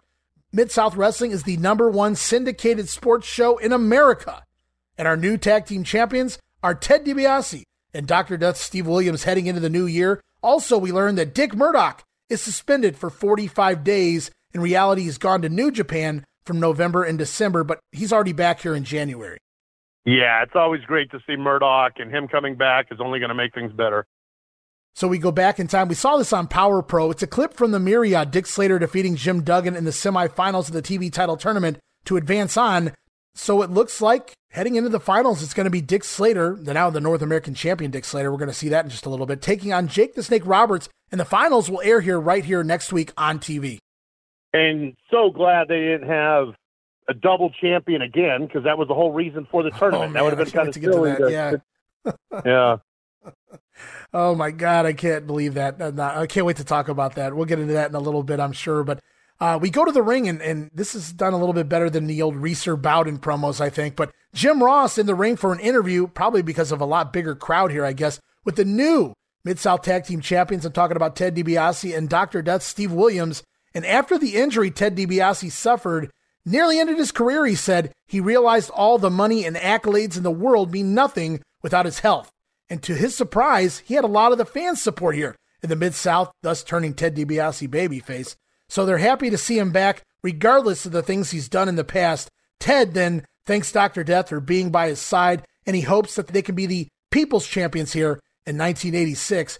Jim Ross talks Dr. Death coming upon an auto accident recently. Have you heard this one, Roman? Where two people, I believe it's three people, lost, or no, it was two people lost their lives, but Dr. Death and Rick Steiner tore the door off the vehicle and saved the passenger's life in the back seat. Docton sincerely on the interview asks the fans to please buckle up no matter how long or short the drive is. So very serious, very somber Dr. Death when talking about this, but it's real. It's in the newspapers. It's out there. Uh, it's not just some bullshit story. Dr. Death and Rick Steiner did save, uh, I believe it was two people from a, a very nasty auto accident. Unfortunately, they couldn't save everyone. This was definitely like the definition of a babyface promo, you know, Oh, yeah. by by both men. You know, like you said, it was legit. Doc and Steiner did save people's lives, and it's just kind of funny to hear the future million dollar man Ted DiBiase saying money means nothing. Yeah, know, I, I caught that too. Very, very ironic indeed. Yeah. But uh, I, I- it wasn't like your normal PSA. It wasn't a wrestler on there saying, don't do drugs, kids. Don't drink and drive. Uh, you know, buckle up. Uh, Doc never even made eye contact with the camera during this promo, kind of looked down the entire time. Uh, but right. right place, right time. Thank God they were there to help some people out. Yeah, and and uh, like you said, it, it was heartfelt. It wasn't preachy. It wasn't nagging. Right. It, it felt legitimately cared about people and just wanted them to be around. So he was telling them, use your seatbelt. So they cut their big baby face promo now that DiBiase's back from Japan or back from his injury, depending on what you want to believe. And here we are. It's our new hero tag team champions. Ted DiBiase and Dr. Death slated to take on J.R. Hogg and Sean O'Reilly. Hogg worked some of the Central States in the WWA territory before this, and uh, looks like a, a fatter Moondog spot to me is the best way I can describe J.R. Hogg here. We get referee Tommy Gilbert as the Cowboy admits that Doc and DiBiase won the titles back on December 26, so he's not hiding anything from anyone. Bill Watts tells more on the auto accident during the matchup on commentary. Uh, he left Rick Steiner's name out during that promo with the fans, but he includes it here. Kind of odd, Rick Steiner. Yes, he's underneath, but he's kind of been a heel on the preliminaries, whereas Dr. Death, the babyface. So maybe they were trying to save this from the local fans anyway, confusing them. Maybe they didn't want Rick Steiner to get a pop later in the show. I'm not really sure. But uh, he mentions it here on commentary. You can't really hide it. And, and Rick Steiner de- deserves to be mentioned there. Uh, Watts says, and I've read this in the newspaper article as well, these were hunters that, that got into this auto accident. Their ammo was shooting into the air from the gasoline and the exploding going on in the car. And, and they really got those guys out of there just in the nick of time. It's unbelievable to think of. Uh, but as far as the action goes, it's uh, DiBiase locking in the figure four on O'Reilly. The tag team champions picking up the win here in about three minutes' time. But I like that, that Watts used this matchup to expand more on that story. Unbelievable sight to think of. All of those guns, the ammunition exploding in the car on top of the wreck. Yeah, and you know something I thought about just Steiner was uh like you said was had heel tendencies, but he was an underneath guy at this time. I wonder if it was Eddie Gilbert and Doc would Watts be singing their praises as much because he was so protective of the business. You know, he didn't want baby faces and heels to be seen at a restaurant together or anything. So that just kind of made me wonder, like, if it was Eddie Gilbert and Doc, would he be praising Gilbert as a hero or just simply acknowledging Doc? Yeah, that's an excellent question. If it was somebody higher up on the card, what would they have done? Really good question there, Roman. I, I'm curious too. I guess we'll never know, but very, very good question. Uh, you, I know how realistic, you know, they talk about, you know, the Ric Flair's plane crash and how Wahoo McDaniel, they told him, you don't, you can't go in there. You're a baby face. And he told them, you know, F you, I'm going to go in there and see my friend. And he, he went in there and you know, saw Ric Flair anyway. But that was just one case, uh, one small case of a wrestler, quote unquote, breaking kayfabe, going, you know, that, that life meant more than, than protecting the wrestling business. But yeah, in this instance, I wonder what Watts would have done. Good question. Yeah, and you know, and you mentioned Flair's plane crash. You know, Mr. Wrestling Tim Woods was on that flight. Right. But you know, you couldn't have a baby face and a heel, so when the reporter asked about the name or whatever, they gave him a different name instead of Tim Woods because fans would have been like, well, "What's going on? Why is the heels hanging out with the baby face?" Yeah, another good point. I forgot all about that. I read that years ago and I forgot all about that. Yeah, wow. Yeah, blast from the past. Good call, man. Yeah, you Good can't call.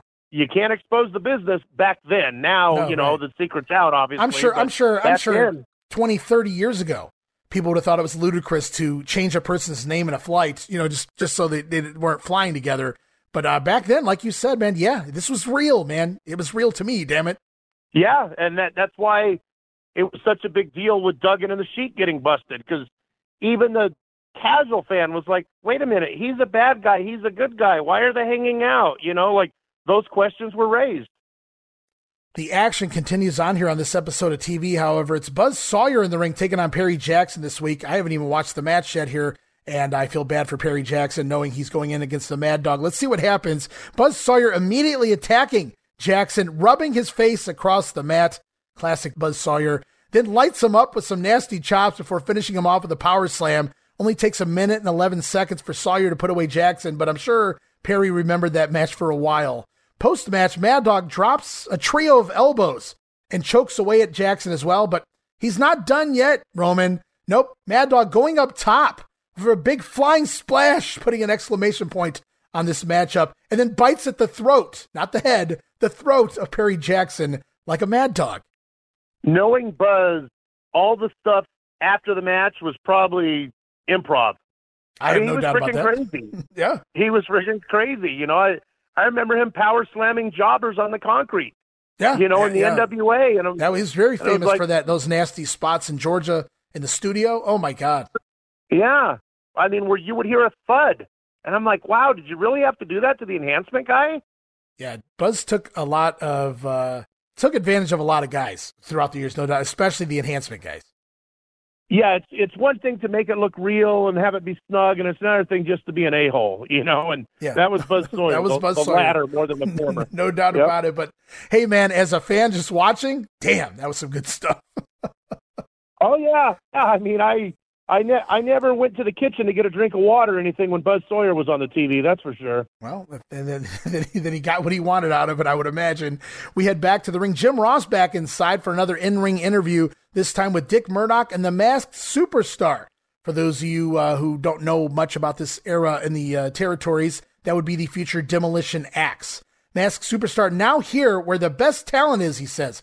He says he's going to be a janitor and clean up all the trash out of the Mid South Wrestling for Dick Murdoch so that he can focus on his goals.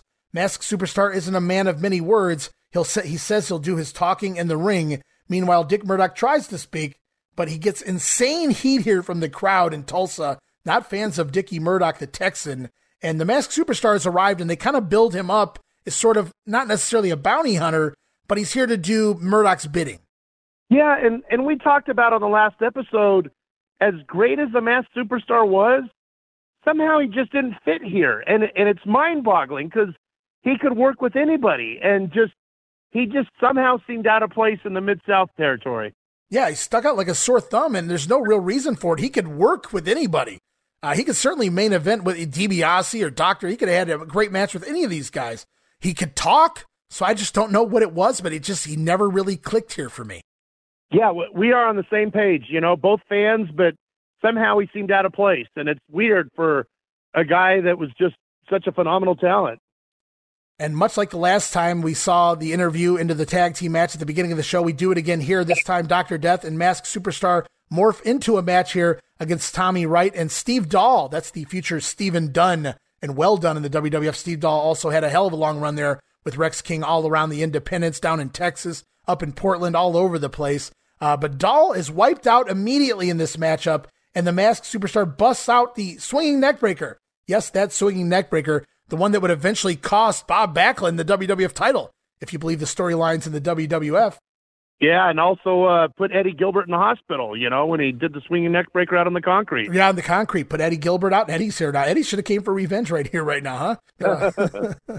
but uh, so he busts out his swinging neckbreaker here on right, but pulls him up from the cover. One, two, and pulls right up. Now, how's that not a disqualification in Bill Watts' world? And Dick Murdoch comes in, adding a little more insult to injury, a little more injury to injury here. Brainbuster by Murdoch on Tommy Wright, going to pick up the win in just a minute and a half.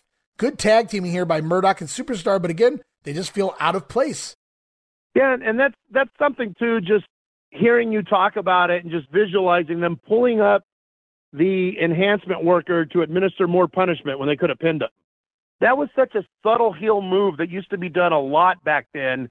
Now they just grab a chair and beat the hell out of him after the match or whatever. Right. But back then to have the opportunity to pin a guy and then pull him up, that was a great heat move right then. You know, that would get a lot of heat from the crowd for doing that. Oh yeah, and uh, these guys definitely knew how to get heat. Both of them had uh, lo- many years of experience at doing that.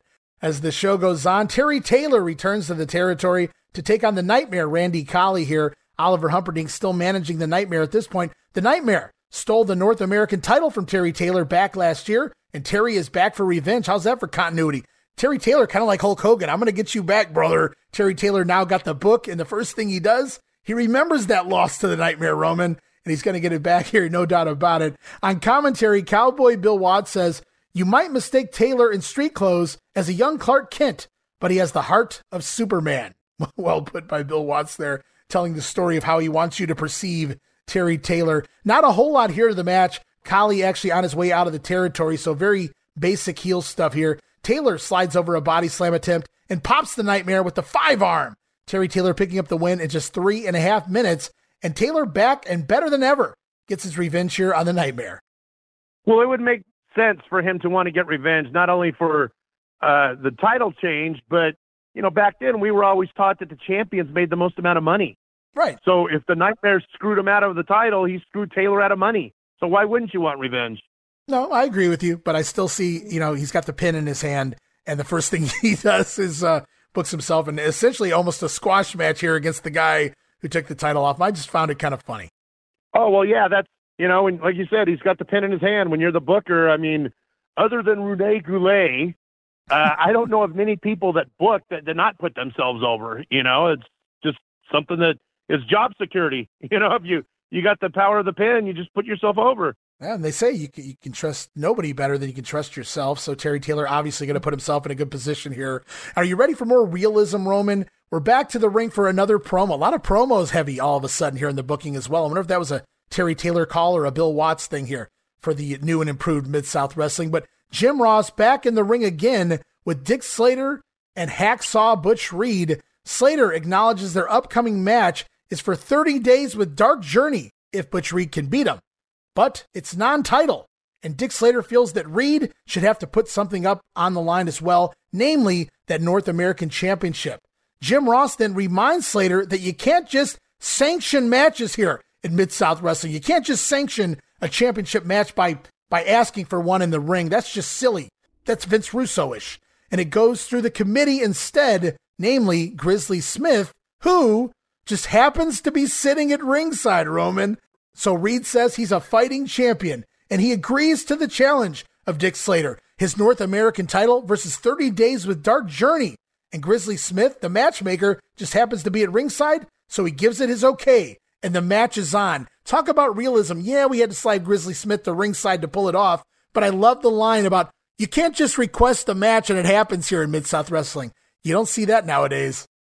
No, not at all. Now somebody makes a challenge, and then you hear the announcer, you know, 10 seconds later go, yeah, we'll have it right after the break or whatever.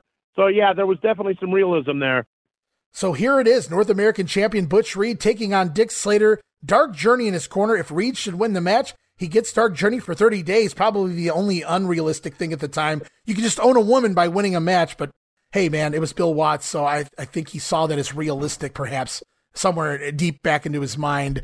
Uh, Reed dominates early on. Big press slam on Dick Slater and some big time soup bone right hands on Dirty Dick as well. So on commentary, Bill Watts says that Ric Flair has refused to come back to the Mid South territory as long as Butch Reed is champion because being the champion makes Reed the number one contender. And Bill Watts putting it over like the world champion, Ric Flair, is afraid to wrestle Butch Reed. So pretty good storytelling by Watts on commentary. Back to the action though. Butch Reed telegraphs a backdrop, and Dick Slater takes over, drops a big elbow across the back of the head, and lands the swinging neckbreaker. Slater from there locks in a figure four, but eats another soup bone right as Butch Reed comes back with a big pile driver on Dick Slater, the same move Slater used with Ric Flair to try and end Butch Reed's career. More continuity, Roman. Good storylines. It's revenge time now, says the cowboy on commentary. Butch Reed dominating until the two men collide, cracking heads, both men down. Slater back up first, locking in that figure four leg lock. And they point out that Butch Reed had a knee operation within the past year, so it only makes sense to go to that bad leg. Bad neck and leg doesn't spell well here. Doesn't doesn't sound good here for Butch Reed. Reed though manages to reverse the figure four, and the crowd Roman is going absolutely nuts, eating this up. But Slater reaches the ropes for the break. Butch Reed then from there, O'Connor roll up on Dick Slater. One, two, but Slater reverses it hooks the tights. Hey, that's how he advanced in the t- title tournament. One, two, three. Dick Slater celebrates the win, but no. Referee Tommy Gilbert says no fall. He caught Slater hooking the tights, and the action will continue. Butch Reed then takes back over, but misses a stinger splash, flying splash into the corner, and Slater covers one, two. Butch Reed out again, kicks him off. Dick intentionally landing on top of Tommy Gilbert. You can see it in his face. Dick Slater trying to drop an elbow on the referee as he gets kicked off of Butch Reed. Really good stuff there from Slater. Dark Journey then slides in a loaded boot. I assume it was loaded. Slater wallops it across the head of Butch Reed, getting the one, the two, and the three. New North American champion Dick Slater going to steal a win and the title in just eight minutes of action. And that's when title changes were not done every day, not Right. done every week. It, it was a big deal to see a title change, and just a great way to help start off the year. You know, to have a new North American heavyweight champion. Yeah, and, and uh, I got to point out the North American title, that's the top belt in the Mid South Wrestling promotion. So not only does it change hands here at the beginning of the year, but it changes hands on TV. Exactly. And uh, on a side note, man, that was such a cool looking belt to see too. The 27 pounds of gold, and uh, it, it was just a nice looking belt. Now, remember, this was taped back on January 1st, so the title changes hands on day frickin' one here in 1986. Dick Slater, the new North American champion, heading into the new year of 1986. Now, this match not only marks a title change, but it also marks Butch Reed's last night in the Mid South Wrestling territory. Now, he'll pop up in Central States by March until he's off to the WWF in the fall of 1986. And I'm not sure why nobody wanted Reed outside of Central States, where the old saying was that you either went there to start your career or to finish it. Butch Reed winds up there for much of 1986 after this North American title run. Seems a little odd, but I think Butch Reed had a lot of nagging injuries in real life. Well, if memory serves correct, wasn't Reed, or at least he was billed from the Kansas City area, so maybe Right. he just wanted to be a little closer to home. I, I don't know. That could be it. And I believe he was from that St. Louis and Kansas City area. I've heard both in real life. So, uh, you know, I never even thought of it that way. I guess you put two and two together. That could be why as well. But uh, it's just, uh, it seems odd that Butch Reed's on the top of the world here in Mid South and then just disappears after losing the championship. We're going to see an injury storyline coming up later on here in the month of January as well. And and if I could just you know add on to something like what a wasted opportunity Vince had getting him and having him become the natural. Like just what a waste of a talent. You know, Butch Reed deserved a lot better than what the WWF gave him. Yeah, I've been following his career there in 1987 in the WWF over on the Grenade Show, and uh, needless to say, well, you know, I got to be honest though, Reed is not looking 100. percent There's something going on with him physically. I feel like there in his WWF run that was hindering him from putting on better matches. Yeah, that and uh, you know may, maybe the blonde hair had something to do with it too. Who knows? That could have been it as well. Uh, we close out this edition of Mid South Wrestling for with a standby tag team match. It's Al Perez teaming with Brett Wayne Sawyer, taking on the team of Broadway Joe Malcolm and Gustavo Mendoza. Good worker there was Gustavo. He's a newcomer here to the Mid South region. Mendoza, also known as Grand Mendoza and Galan Mendoza in the World Wrestling Council in Puerto Rico, moving forward the late 80s, early 90s. Cowboy here on commentary sells us on the reason why Brett Sawyer isn't aligned with his brother Buzz yet again, but he's here for the competition nevertheless. Wonder if he would agree to wrestle Buzz. That would have been interesting had they ever done that here. What would have happened with that? Al Perez turns an abdominal stretch during the match on Joe Malcolm into a crucifix of sorts. Very cool move. Never seen it done before the way that uh, Al Perez turned this abdominal stretch down into a crucifix cover. But the match goes on and a shit ton of quick tags by the baby faces here. Perez busting out a power slam before Sawyer coming off the middle rope with a splash. His brother does it from the top rope. But see, Buzz does it after the match because it's illegal to come off the top rope here in the Mid South. Uh, we'll see that a lot with Koko as well going forward. But uh, it is a double team move, power slam and splash combo, and the baby faces pick up the win on Joe Malcolm in three and a half minutes. Yeah, and uh, you know when you mentioned Gustavo Mendoza, just thinking about like he he was a fun enhancement guy to watch. You know, he had a little charisma or whatnot. He he was stood out from the typical enhancement worker. Yeah, there was definitely a charm to his uh, preliminary heel gimmick. Uh, you, could tell a lot of the guys gave him a little more uh, offense than some of the other preliminary guys. Gustavo, he was a good hand. He bumped good. He, like you said, he had, he played played up the character very well. So he had he had a personality, and that got it goes a long way. But it doesn't hurt that I don't I don't have anything on him prior to this run in Mid South, which is really odd. So I have to think he worked a lot of independence down there in Puerto Rico, but I don't even know who trained him. But he came in here and he already looked on the ball. He he he fit in the position in which he was given. Yeah, you know, and the having the cigar, you know, in the ring, and just the way he dressed, everything about he he looked different than your typical enhancement worker. Yeah, and I love his his ring jackets. Absolutely ridiculous. He comes to the ring, and I think they say something like nuclear bombs or nuclear weapons. That's what his ring jacket says. It's just hilarious heat getter uh, from from this undercard character, but he got it from top to bottom. He understood uh, American wrestling. Hey, here it is, all these years later, and we're talking about him. So it was definitely memorable. You know, I even though we're hardcore fans, we couldn't tell you every enhancement worker that was in the Mid South in '86, but right. Gustavo Mendoza, we both remember.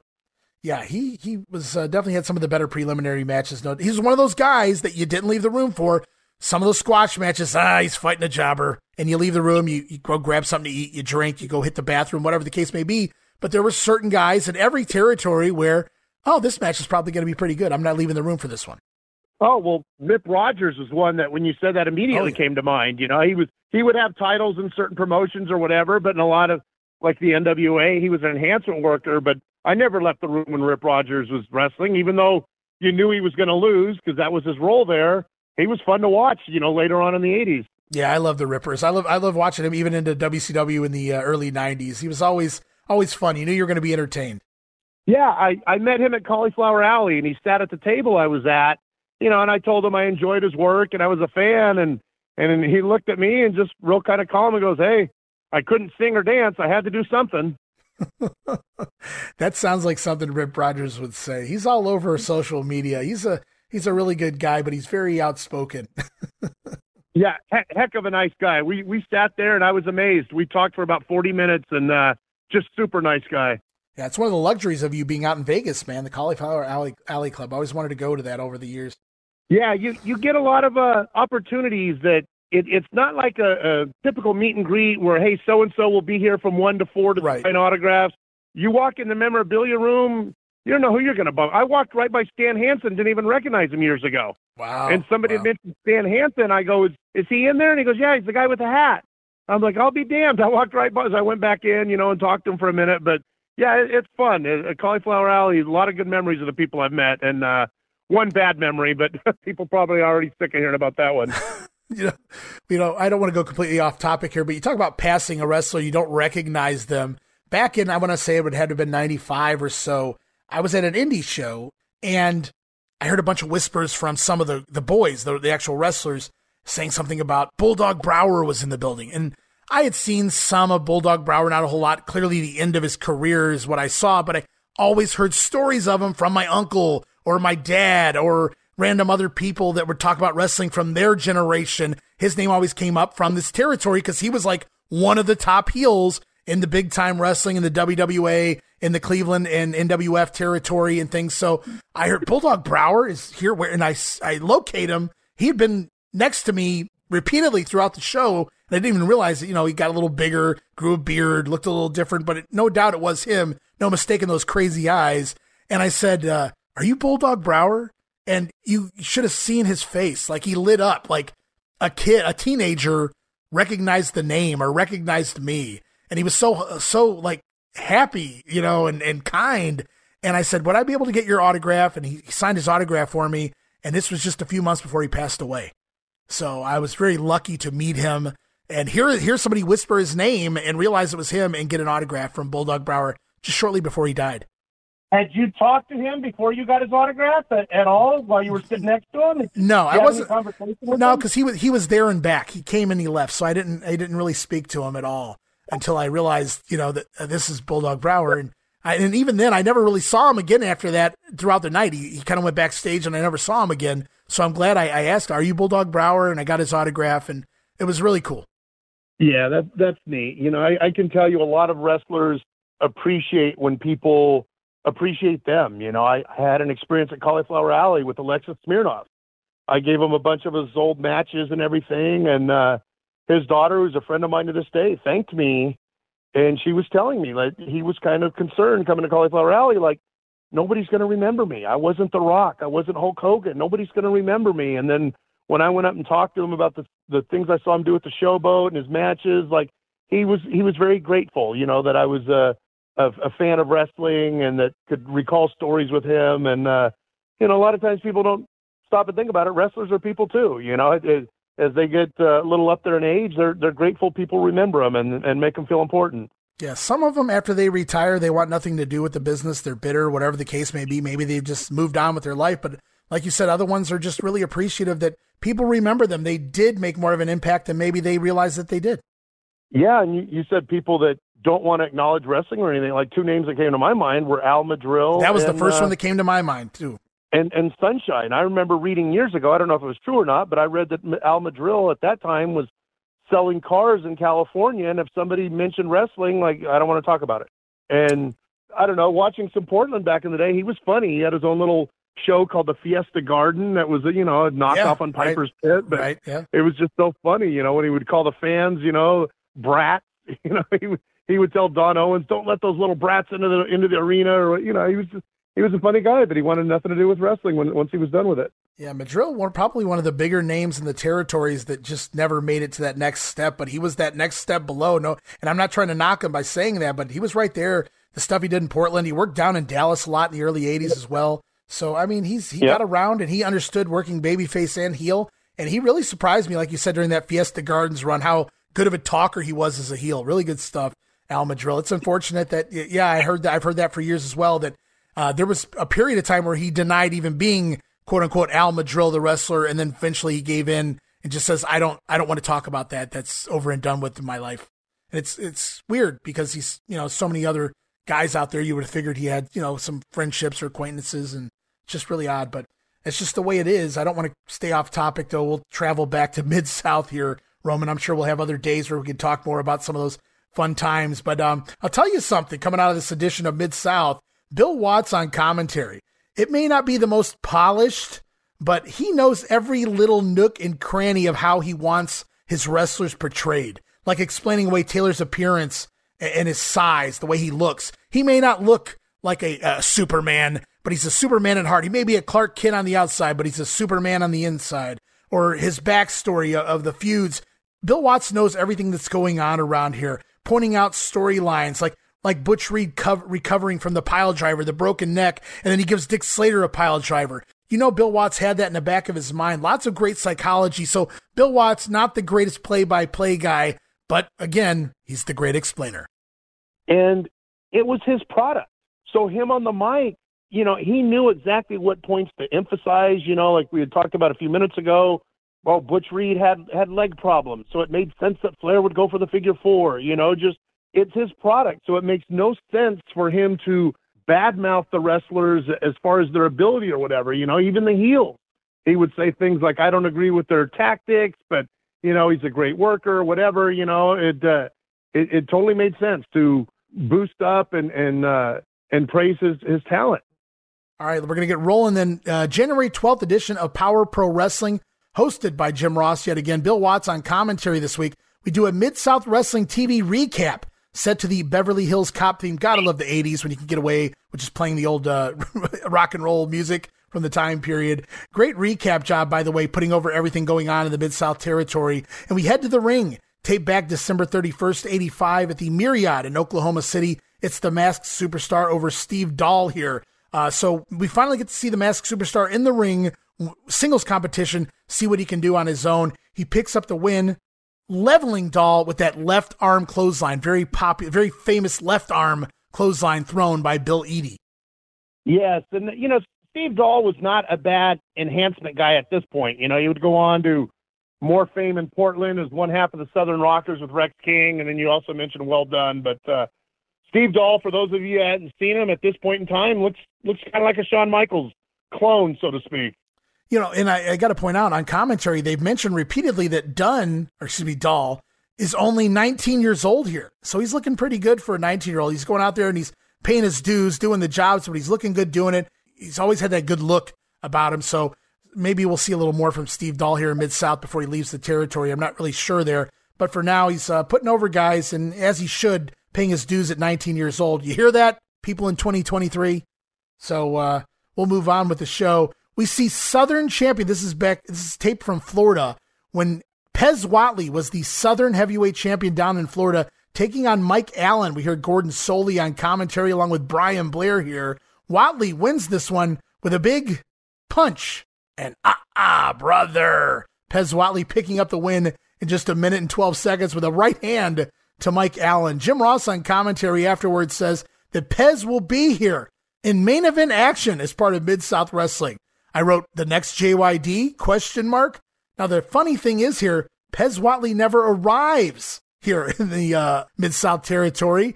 No, in favor of sticking with JCP Jim Crockett Promotions, they throw a little bait out there to keep Pez Whatley from jumping over to Mid South. So Whatley will be replaced in this spot by Koko B. Ware, but you can't say it was more than just talked about because we see a picture or we see a match here from Florida with Pez Whatley. So clearly, Bill Watts loved his amateur style. Pez Whatley could really go in the ring. He was a machine, a little on the short side, but a hell of a talent.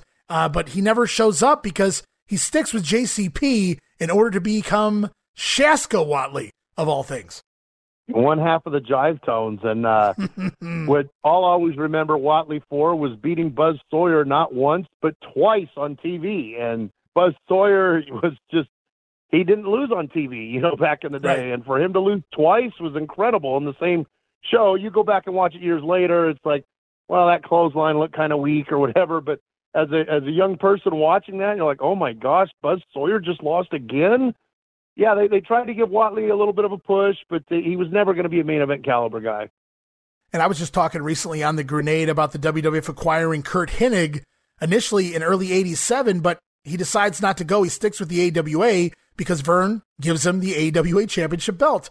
And this is not exactly that situation, though. Pez Whatley says, Yeah, I'm coming to Mid South Wrestling, but decides to stick with JCP in order to become Shaska Whatley and feud with the Boogie Woogie Man Jimmy Valiant. And on a side note, it's it's always it was always fun for me to see a match from another territory because you oh, know yeah. unless you had a satellite unless you had a satellite dish, we didn't get Florida, so it was kind of a treat to see a different promotion, a different style, different workers, etc. Yeah, different announcer, different building, just a different feel. It was it felt like you were watching something you weren't supposed to be. It was so cool. And that continues on the next match here on Power Pro. The fabulous ones taking on, well, there's a great job team from the past. Jerry Garman and Benny Traylor from Memphis Wrestling Television, and it's Lance Russell and Dave Brown on commentary here. And the fabulous ones, we've already seen them in Houston. They're also on their way to the Mid South territory as Steve Keirn punches Jerry Garman for the win here in just a minute. What is with these punches here? Pez Whatley picking up with a win with a big right hand. Steve Keirn scoring a win here in a fabulous ones match with a big right hand. Really weird, very lame finishes to uh, promote your your guys coming into the territory. However, I will say the fabulous ones do actually arrive to the mid south. Yeah, that I thought the same thing too with the punches, and uh, you know I mentioned it was nice to see a Florida match. Now you're seeing Memphis, and we didn't get Memphis back in the day, so it was another kind of unexpected treat. And here's something else you talked about when we watch Power Pro. They just randomly go back in time and show whatever they feel like. And this week, it's the, well, he was at the time the North American champion last summer, the Nightmare, taking on Dick Murdoch. The Nightmare has Eddie Gilbert in his corner from the Myriad in Oklahoma City. Murdoch busting out a flying head scissors early in this matchup. Loved whenever Dickie would do a kip up or flying head scissors. You just never saw it coming. But Gilbert accidentally hits the Nightmare with his cane. Then Murdoch unloads on both men with the cane and pins the Nightmare in just seven minutes. The problem is it was a non title match. So Murdoch wins the match, but he doesn't win the title. Odd choice to randomly throw on here because Murdoch's a heel now, and they're showing this Dick Murdoch babyface match from last summer on Mid South TV. Like we said earlier, they sometimes they would just go off the rails and not really give an explanation. It just felt like filler. We needed a match. Dick Murdoch's still here. Throw the right. match on there. I just, I don't know. Maybe they were more worried about burying the nightmare on the way out because he was leaving the company. Uh, we got a match with one of our guys beating the Nightmare. Throw it on there. It, it could be. It very well could be. No one wants. Who knows? We also go back to April of 1985 in a no disqualification match joined in progress. At that time, it was North American champion Terry Taylor. Taylor scoring a win over the Ugandan giant Kamala, who had Skandor Akbar in his corner. So, no doubt about it, they wanted to put Taylor over strong. He's back in the company. here he was as North American champion in this match from nearly a year ago, pinning the big monster Kamala. Right, and uh, Kamala, if memory serves correct, was was he in the WWF at this time? Early '86, no. Kamala Okay. comes in in the fall, so I'm not really sure where he would be right now. Would it be Dallas? Okay, my, I'm not my sure. fault. My fault. I, I thought maybe it was. Uh, no, but that, but, you know, but to- that's that's my to go-to as well. Well, I had to think for a second too. That's my go-to. Well, they're beating Kamala on TV for no reason after a year, so is he in the WWF? No, not in this instance, but uh, yeah, no, definitely good thinking. But you know, it, it goes back to what you were saying earlier with Watts explaining, you know, that Taylor's not the biggest guy in the world, and you know he's not physically imposing. But look at what he did. He just beat a monster in Kamala. You know, depending on what they build his weight as, 400 pounds, 380, whatever. Right. The little the, the little guy just beat the big guy. So that's that's more uh, more of a feather in the cap of Terry Taylor. Yeah, I don't know if I can look at Terry Taylor any other way ever again after hearing Bill Watts say he's Clark Kent with a Superman heart. So there you go. Well, I, I'd rather I'd rather be known as that than the Red Rooster. That's for the- sure. there you go. oh, good one. So we'll move on. We're going to close out Power Pro, going back to the Myriad in Oklahoma City. It's at the time in the fall, tag team champions Wendell Cooley and Al Perez taking on the team of the former champions at that time and current champions now, Ted DiBiase and Dr. Death Steve Williams. This match also joined in progress, and again, not sure why they chose this one. Cooley already gone from the company. Doc DiBiase now baby faces in the champions, but they throw it on here anyway. And Cooley has Dr. Death pinned, but Ted DiBiase comes off the top into Wendell's back to steal the win. Joel Watts, though, on commentary, claims that Cooley and Perez were the champions here, but I'm doubting it because the ref was was handing DiBiase and Doc the belts after the matchup. So they're selling it like this took place in the fall, but I'm thinking maybe this was a little earlier than that. It very well could be because yeah, if they're they're handing Doc and DiBiase the belt, yeah, something doesn't add up here. And so, like like I already mentioned, the Power Pro show this week, the B show doing a fun job of putting over all the guys coming in. They kick off Power Pro, recapping everything heading going on on the Mid South Wrestling Television show, and then they use the rest of the show to put over all the guys coming in, returning. Uh, Pez Whatley, the fabulous ones. Terry Taylor just returned. Dick Murdoch coming back from Japan. So I think they did a good job of getting all of those guys on the Power Pro show at the very least. Exactly, and uh, like I said, it was just another tool, another venue to put guys over and uh, make people want to see see those matches.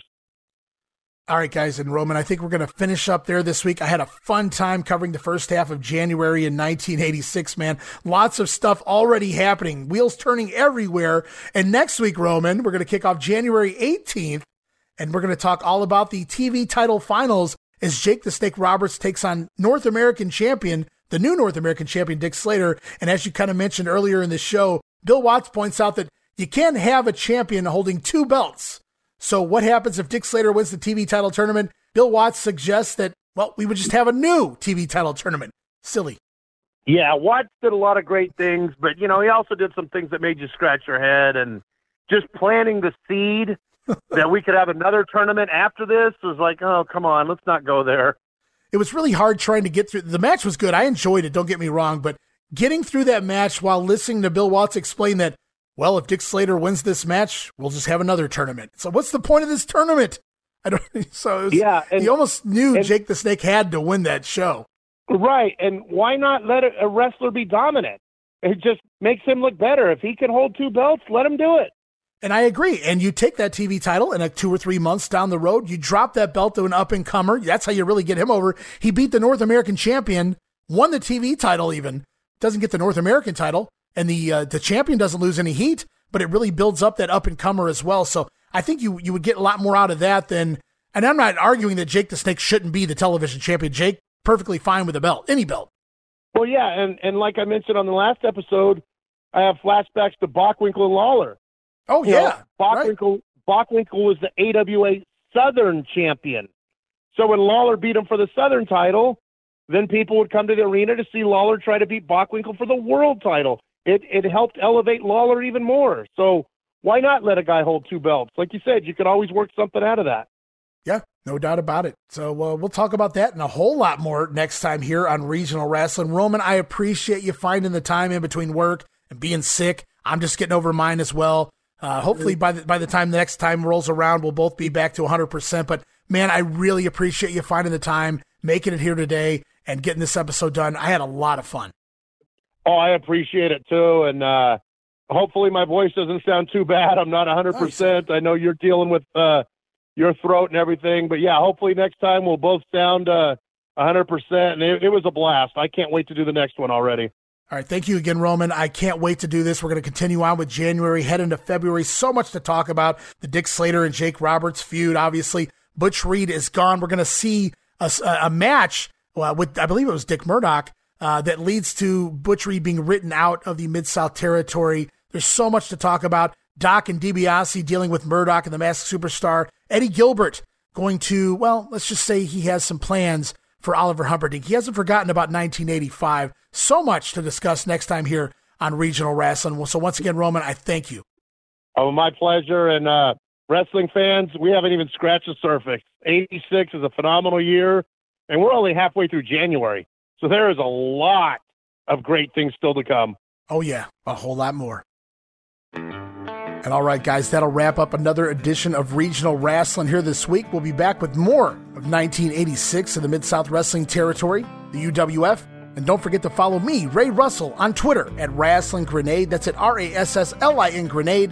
And very shortly, we'll also begin a venture into 1981 in Georgia Championship Wrestling. More on that next time here on the Regional Rasslin Podcast, where we talk the territories.